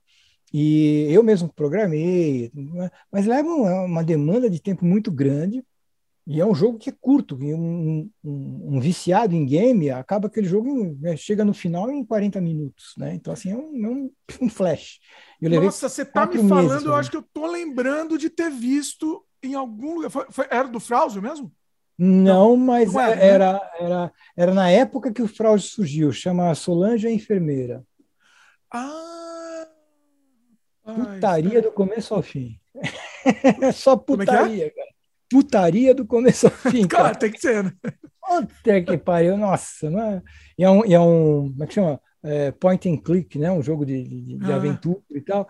Mas é um. É só putaria, só baixaria mesmo, cara. É bem, foi bem divertido. Eu tenho todos os códigos desse jogo, mas é, tem que atualizar tudo para uma nova plataforma. Você é fez em quê? Que eu fiz no Director, que é um que faz um C++ embutido. é, eu, é, eu cheguei a mexer, eu, eu, mexia muito Director também, fiz bastante coisa também. Era, era o, o, Você lançou quando? Nos anos. No, no... 2001. 2001. 2001. Eu tô achando algumas informações do jogo aqui online, mas é pouca mesmo, né? Precisava alguém ter é, um gameplay desse jogo aqui para disponibilizar. Você não pensa em para relançar ele, você acha que teria que refazer? Tem que refazer o código, tem que refazer o código, tem que reescrever todos os códigos, tem que reprogramar, o que não é difícil hoje. O meu filho mais, mais velho está se metendo agora um pouco com games de, de, de, de aqui, graficamente simples, que está bem forte esse mercado e tal. E aí ele pensou em, pela plataforma, fazer um, a, a, versão da Solange. Mas aí eu preferi o Frauzio. Né? Então, ah. é uma coisa com o Frauzio que seria mais legal, cara. Mas. É, é a vantagem da Solange é que já dá um pontapé inicial que já está pronto, né? Basicamente. Já está pronto, mas aí para adaptar isso para uma tela pequena. É, não, está pronto um no sentido de, de, de é. da ilustração, roteiro e tal. É. Você acha que seria cancelado hoje? Não? Talvez. Provavelmente. Provavelmente. As coisas lá bem Bem complicado, cara. É. bem complicado. Só o estereótipo da, esse, esse, da, da, enfermeira gostosa é complicado. É. Né? Se bem que eu ela é a dominadora. Enquanto a gente é conversa, é eu consegui encontrar hum. uma imagem do jogo só. É bem, é bem difícil mesmo aqui, tá? É bem difícil encontrar. Mas, você, nossa, tá, já, já dá vontade de jogar. Eu acho que vocês deviam pensar mesmo, nisso. É, uma, é, um, é um, eu acho que é uma ideia que devia avançar meio um jogo do Frauso mesmo também. Seria. O jogo do Frauso é do caralho, assim, um jogo para celular e tal. Puta, um side-scroller, né? De repente um side-scroller mesmo. Nossa, seria uma... genial. Genial isso. Olha só. Se, se quiserem conversar também, games também é uma coisa que eu, que eu entendo também. Se quiserem conversar, bota teu filho também para a gente conversa. Oh. Vamos, vamos viabilizar também. Isso é, é uma coisa interessante. É um caminho. Eu acho que é um caminho para expandir, né? É interessante. E a animação também, né? A animação você tá, você tá com as portas abertas aí. Se alguém tiver um projeto legal. Sim, claro, claro, claro. Eu só não quero pôr a mão na massa, posso até fazer uns cenários e tal, mas é difícil, é difícil para mim. Aí já, aí já começa. Você não quer pôr a mão na massa, mas já começou a, se, já começou a arrumar, pra, arrumar trabalho. Já, já ah, porque para mim um desenho é rapidinho, mas fazer 30 por segundo é foda, cara. Nossa, é, é, é, pois é. É que hoje em dia existem soluções, soluções um pouco Sim. mais que dá para otimizar a coisa, né? Mas, é. é mas mesmo assim, é, é, é um, é, um, é muito é um trabalho. Trampo, é um Mas assim, de qualquer jeito, se quem estiver assistindo, tiver, tiver essa disponibilidade, esse interesse, oh. de repente. Sério, né? Pessoa séria, né? Não, não, não aventureiro, não. Uh, entre, entre em contato aí, manda mensagem. Ah, falando isso, como é que faz para entrar em contato, contato com você? Assim, pessoal que quiser entrar em contato com você, é mais fácil por Instagram, né? Talvez. Pelo Insta, pelo Insta, é. Tá. Pelo Instagram, que é o é, Marcate HQ, né? Marcate Underline HQ. É, o Facebook, eu tenho lá meu perfil e, e, o, que eu, o que eu ponho no Insta espirra no, no Facebook, mas eu não sou muito ativo lá, não. Tá. Então, não fico andando, curtindo, vendo as coisas, então, assim, sou meio... É, mas atendo quando o pessoal manda mensagem e tal, pelo Messenger, alguma coisa assim. Eu... Mas o ideal mesmo é o, o Insta. Tá. E, bom, e próximos projetos aí? O que, que, que, que você pode falar aí? Tentar retirar algum segredo aqui do Marcate, algum uhum. projeto. Não, eu, eu, uma, isso é uma, uma coisa é, notável. Eu, eu, não, eu não, não, gosto dessa história de segredo, ah, de ah, tô fazendo um projeto aqui que eu não posso falar. Porque geralmente quem faz isso é editor. O editor não deixa que a gente fale dos projetos, né? É. Mas né, não tem editor. Então, é assim, até melhor, tenho, né? Até melhor já é até melhor. Eu já vou, já vou criando a expectativa, já vou é, é, avisando, já vou, né? Já vai preparando o terreno. Vai, então, o que eu estou trabalhando hoje é o Fraus mensal. Estou trabalhando no 26, que sai agora em dezembro. Uh, já vou começar a fazer o, o, o 27, que é o de janeiro. preciso ganhar um pouco de prazo. Uh, tem um livro que eu estou em fase de acabar, que é uma obra que é a história de Inês e Pedro, a Inês de Castro e Pedro I, que eu estou fazendo junto com uma historiadora. Já estamos com uma editora que vai lançar, isso foi financiado no, no, no, no coletivo, no Catarse. Uh, e estou com a revista Menage, que é uma revista mais ou menos trimestral, como a gente fala, que é eu, o Laudo e a Germana. É, ah, tá é com... bimestral, eu achei que era álbum, não, então vai, é, vai ter tri, continuidade. Não, é trimestral, é gibi. A gente está nessa lógica de fazer gibi barato. Não é, ainda não é barato como a gente queria, mas é, é barato, né? Tá, tá 20 pau, é o, é o apoio mínimo para você ter o gibi de graça, é, é, de graça de, de papel em casa. Nossa, é, muito bom. É embutido, é. Uhum. E assim, a, a, é uma revista de 36 páginas de miolo, então são, cada um tem 12 páginas, e um tema. Então a gente põe uma palavra e a gente faz uma história em cima dessa palavra. Que nem aquele meu método de roteiro. Ah. Estamos fazendo agora a, a, revista número 4, homenagem número 4, que é Piscina. Hum. E aí a capa. E sempre relacionado, relacionado com, com sexo Piscina. e tal. É ah, tema. não, é com o que quiser, são os autores. Ah, tá, não é necessariamente. Não. Ele, a, a, Germana é puramente sexo, a Germana, o trabalho dela é, é, é erótico, é, o meu é escatológico, tem putaria, tem erotismo, é, não é nem erotismo, né? É pornografia mesmo, né? é bem sujão mesmo, é poder. Não, porque o erotismo é para estimular. Quem ficar com tesão com meus quadrinhos tem que ir no psiquiatra, né? não é feito para dar tesão, não, é para tirar sarro. E, e o Laudo tem o trabalho dele maravilhoso, que ele é denso e tal, mas tem humor, tem de tudo. Então, assim, a gente não tem uma regra. A única coisa é cada um faz o seu próprio perfil de trabalho em cima de uma palavra de um tema. Então, agora, primeiro foi armário, segundo foi livro, o terceiro foi saca-rolha e agora piscina. Olha que ideia! Olha, é muito interessante essa ideia, muito interessante. Muito legal, cara. E, e é aí ela está tá no Catarse. O financiamento da número 4 está no Catarse. Ah, mas aí você financia. Quem quiser financiar. É, é por edição. Você decide por edição se você por quer edição. apoiar, é isso? é, essa é por edição. Então, por exemplo, quem não conhece a revista, é, quer, vai lá no Catarse, tem a opção dos, das três anteriores juntas. A recompensa Legal. das três com desconto, quer dizer, as quatro, então, né? Ou na minha loja virtual, na loja da Germana, na loja do Laudo, tem a revista para vender. Então, assim, ah, tá, é, você tá não precisa. Aqui, né? É, ela, ela, a, a, a homenagem não é assinatura, é um projeto pontual. A gente põe um projeto para cada número. Tanto que agora é Catarse ME, Menage 04. Entendi. Depois vai ter a Menage 05. Né? Essa vai ser em fevereiro. É. Ah. Essa sai em fevereiro. É até interessante para vocês não terem necessariamente essa obrigação, né? De repente, se atrasar Sim. Um, pode. Ah, não tem, não tem um cronograma, porque eles têm trabalhos sempre muito grandes, né? Eles não produzem é, a mesma quantidade que eu em títulos, mas eles produzem a mesma quantidade que eu, mais até do que eu, em páginas.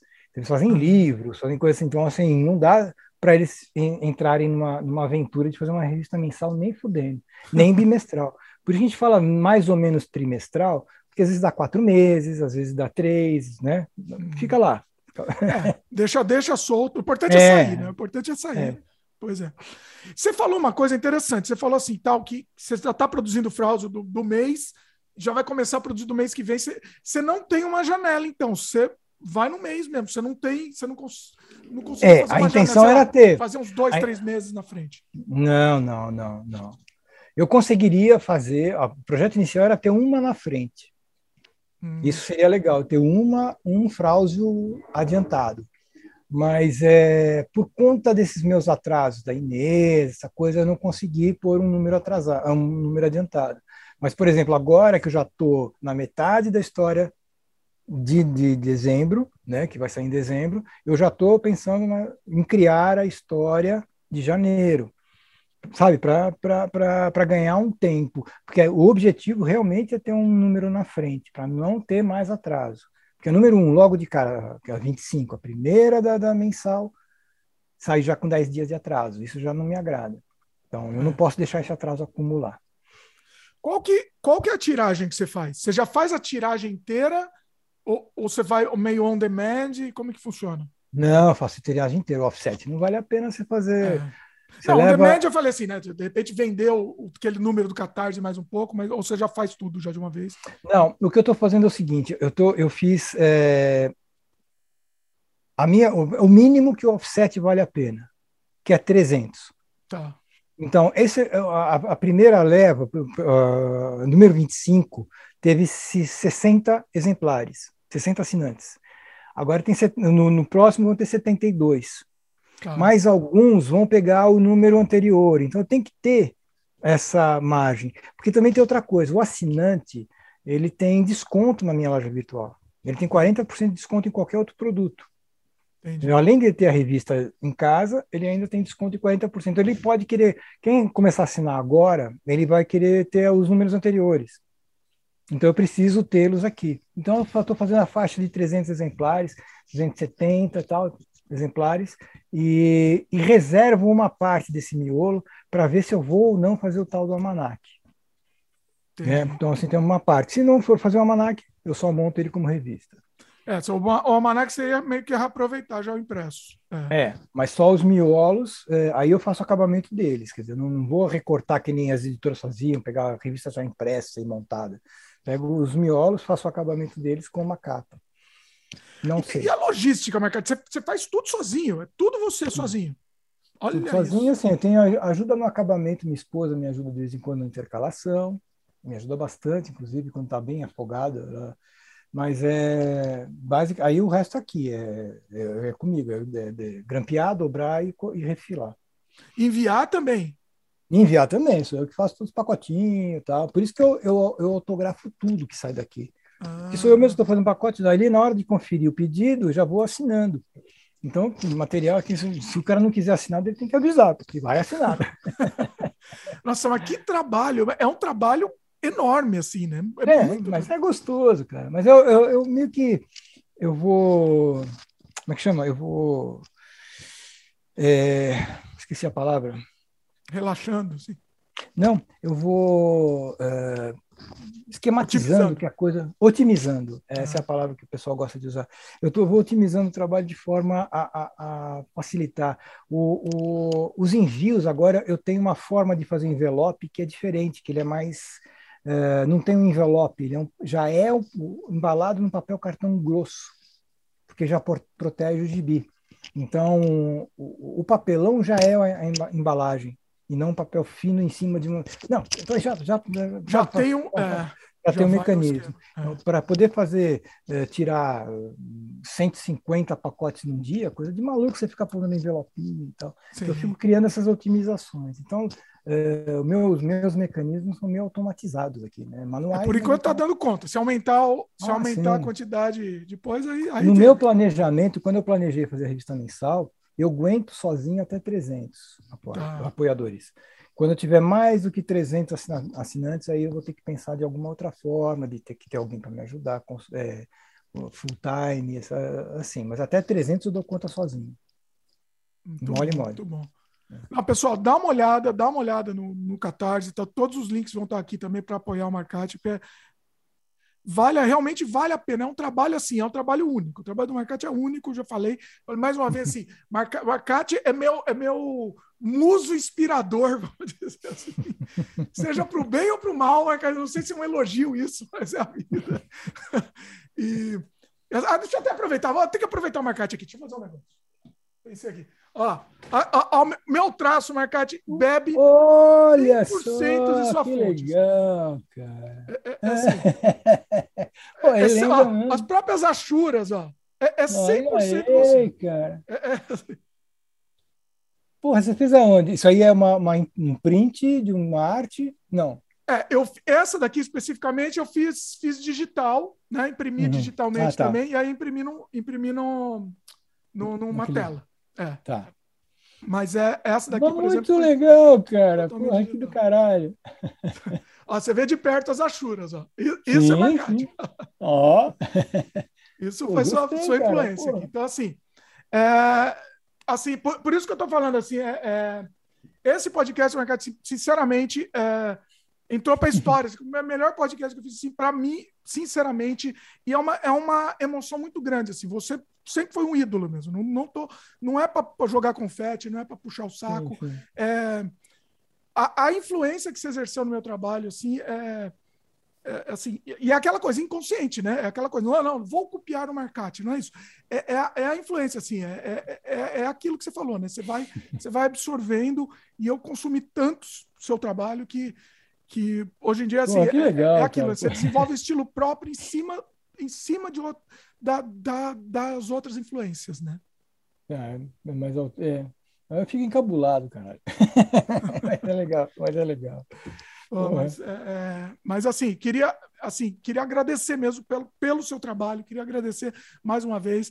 É, eu sei que você deve ouvir isso toda hora, gente, puxação de saco, mas é verdade. É verdade, assim, isso é um fato, entendeu? Assim, é, é, é, é a minha maior influência, sinceramente.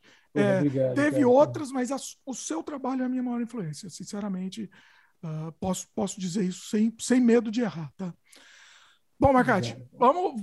Estamos é, gigante aqui, ficou gigante a nossa conversa, né? É, Imaginei que ficaria, inclusive, mas não quero abusar mais. Uh, faz mais, dá mais algum recado aí, o recado pessoal, dá os endereços também. Você falou do, do, seu trabalho, mas falar de novo o endereço de onde o pessoal pode encontrar, tal, que eu acho que. É, eu tô, eu tô, eu tô na, na no Instagram, é, que é Marcate underline, underline HQ, Facebook Marcate HQ.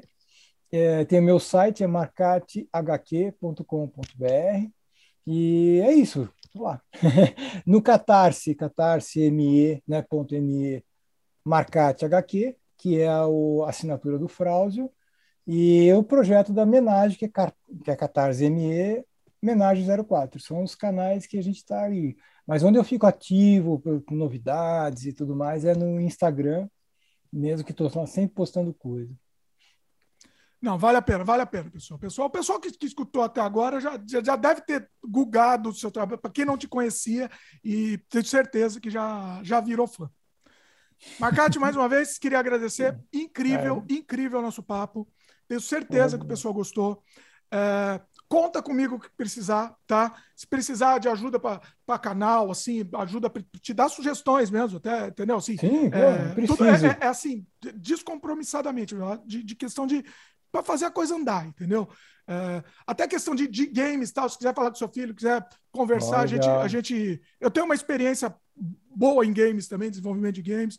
É, animação também tenho, tá? Assim, só para só deixar no ar aqui. Se quiser, a gente conversa. Animação é uma coisa que to toma mais tempo, né? Game a gente consegue desenvolver uma equipe, consegue fazer a coisa é, mais. O, a animação é um negócio muito caro, muito é. caro, né? Caro de, de, demanda muita mão de obra, cara. E fazer a coisa, fazer a coisa é. em escala, né? É, é, outra, é outra coisa. Mas só tô, tô, me deixando à disposição aqui porque precisar mesmo, sinceramente, porque eu, porque eu, assim, é, é, é mais do que é, eu tô, tô, até fiquei até emocionado já não vou falar. Mas é isso, é isso, Marcate. Briga, ah, brigadão mesmo, foi incrível. E, e conta com a gente aí, pessoal. Confere o trabalho do Marcate lá, vale a pena. Todos os links estão aqui embaixo na descrição também. E é isso. Não vou falar mais, que não, senão chora de emoção. Obrigado, cara. Valeu, Marcate. Brigadão. Valeu, pessoal. Obrigado. Pessoal que está assistindo até agora, lembre de dar um like aí pra gente. Se inscreve no canal se ainda não é inscrito. Clica no sininho de notificação, aquela coisa toda, né? Muito importante. E o mais importante, acima de tudo, pessoal, Divulga esse programa. Vocês gostaram do papo que a gente teve aqui? Divulga, passa para frente. Faz chegar em mais gente possível, que, que é essa, esse é o nosso maior pagamento, assim, né? Quanto mais gente a gente conseguir atingir assim com, com, com o nosso trabalho, é, é, a gente vai ficar feliz. É isso aí. Marcate, chega, eu estou emocionado demais. Chega. Valeu, pessoal, e até a Falou, próxima. cara, um abraço. Até Valeu. mais.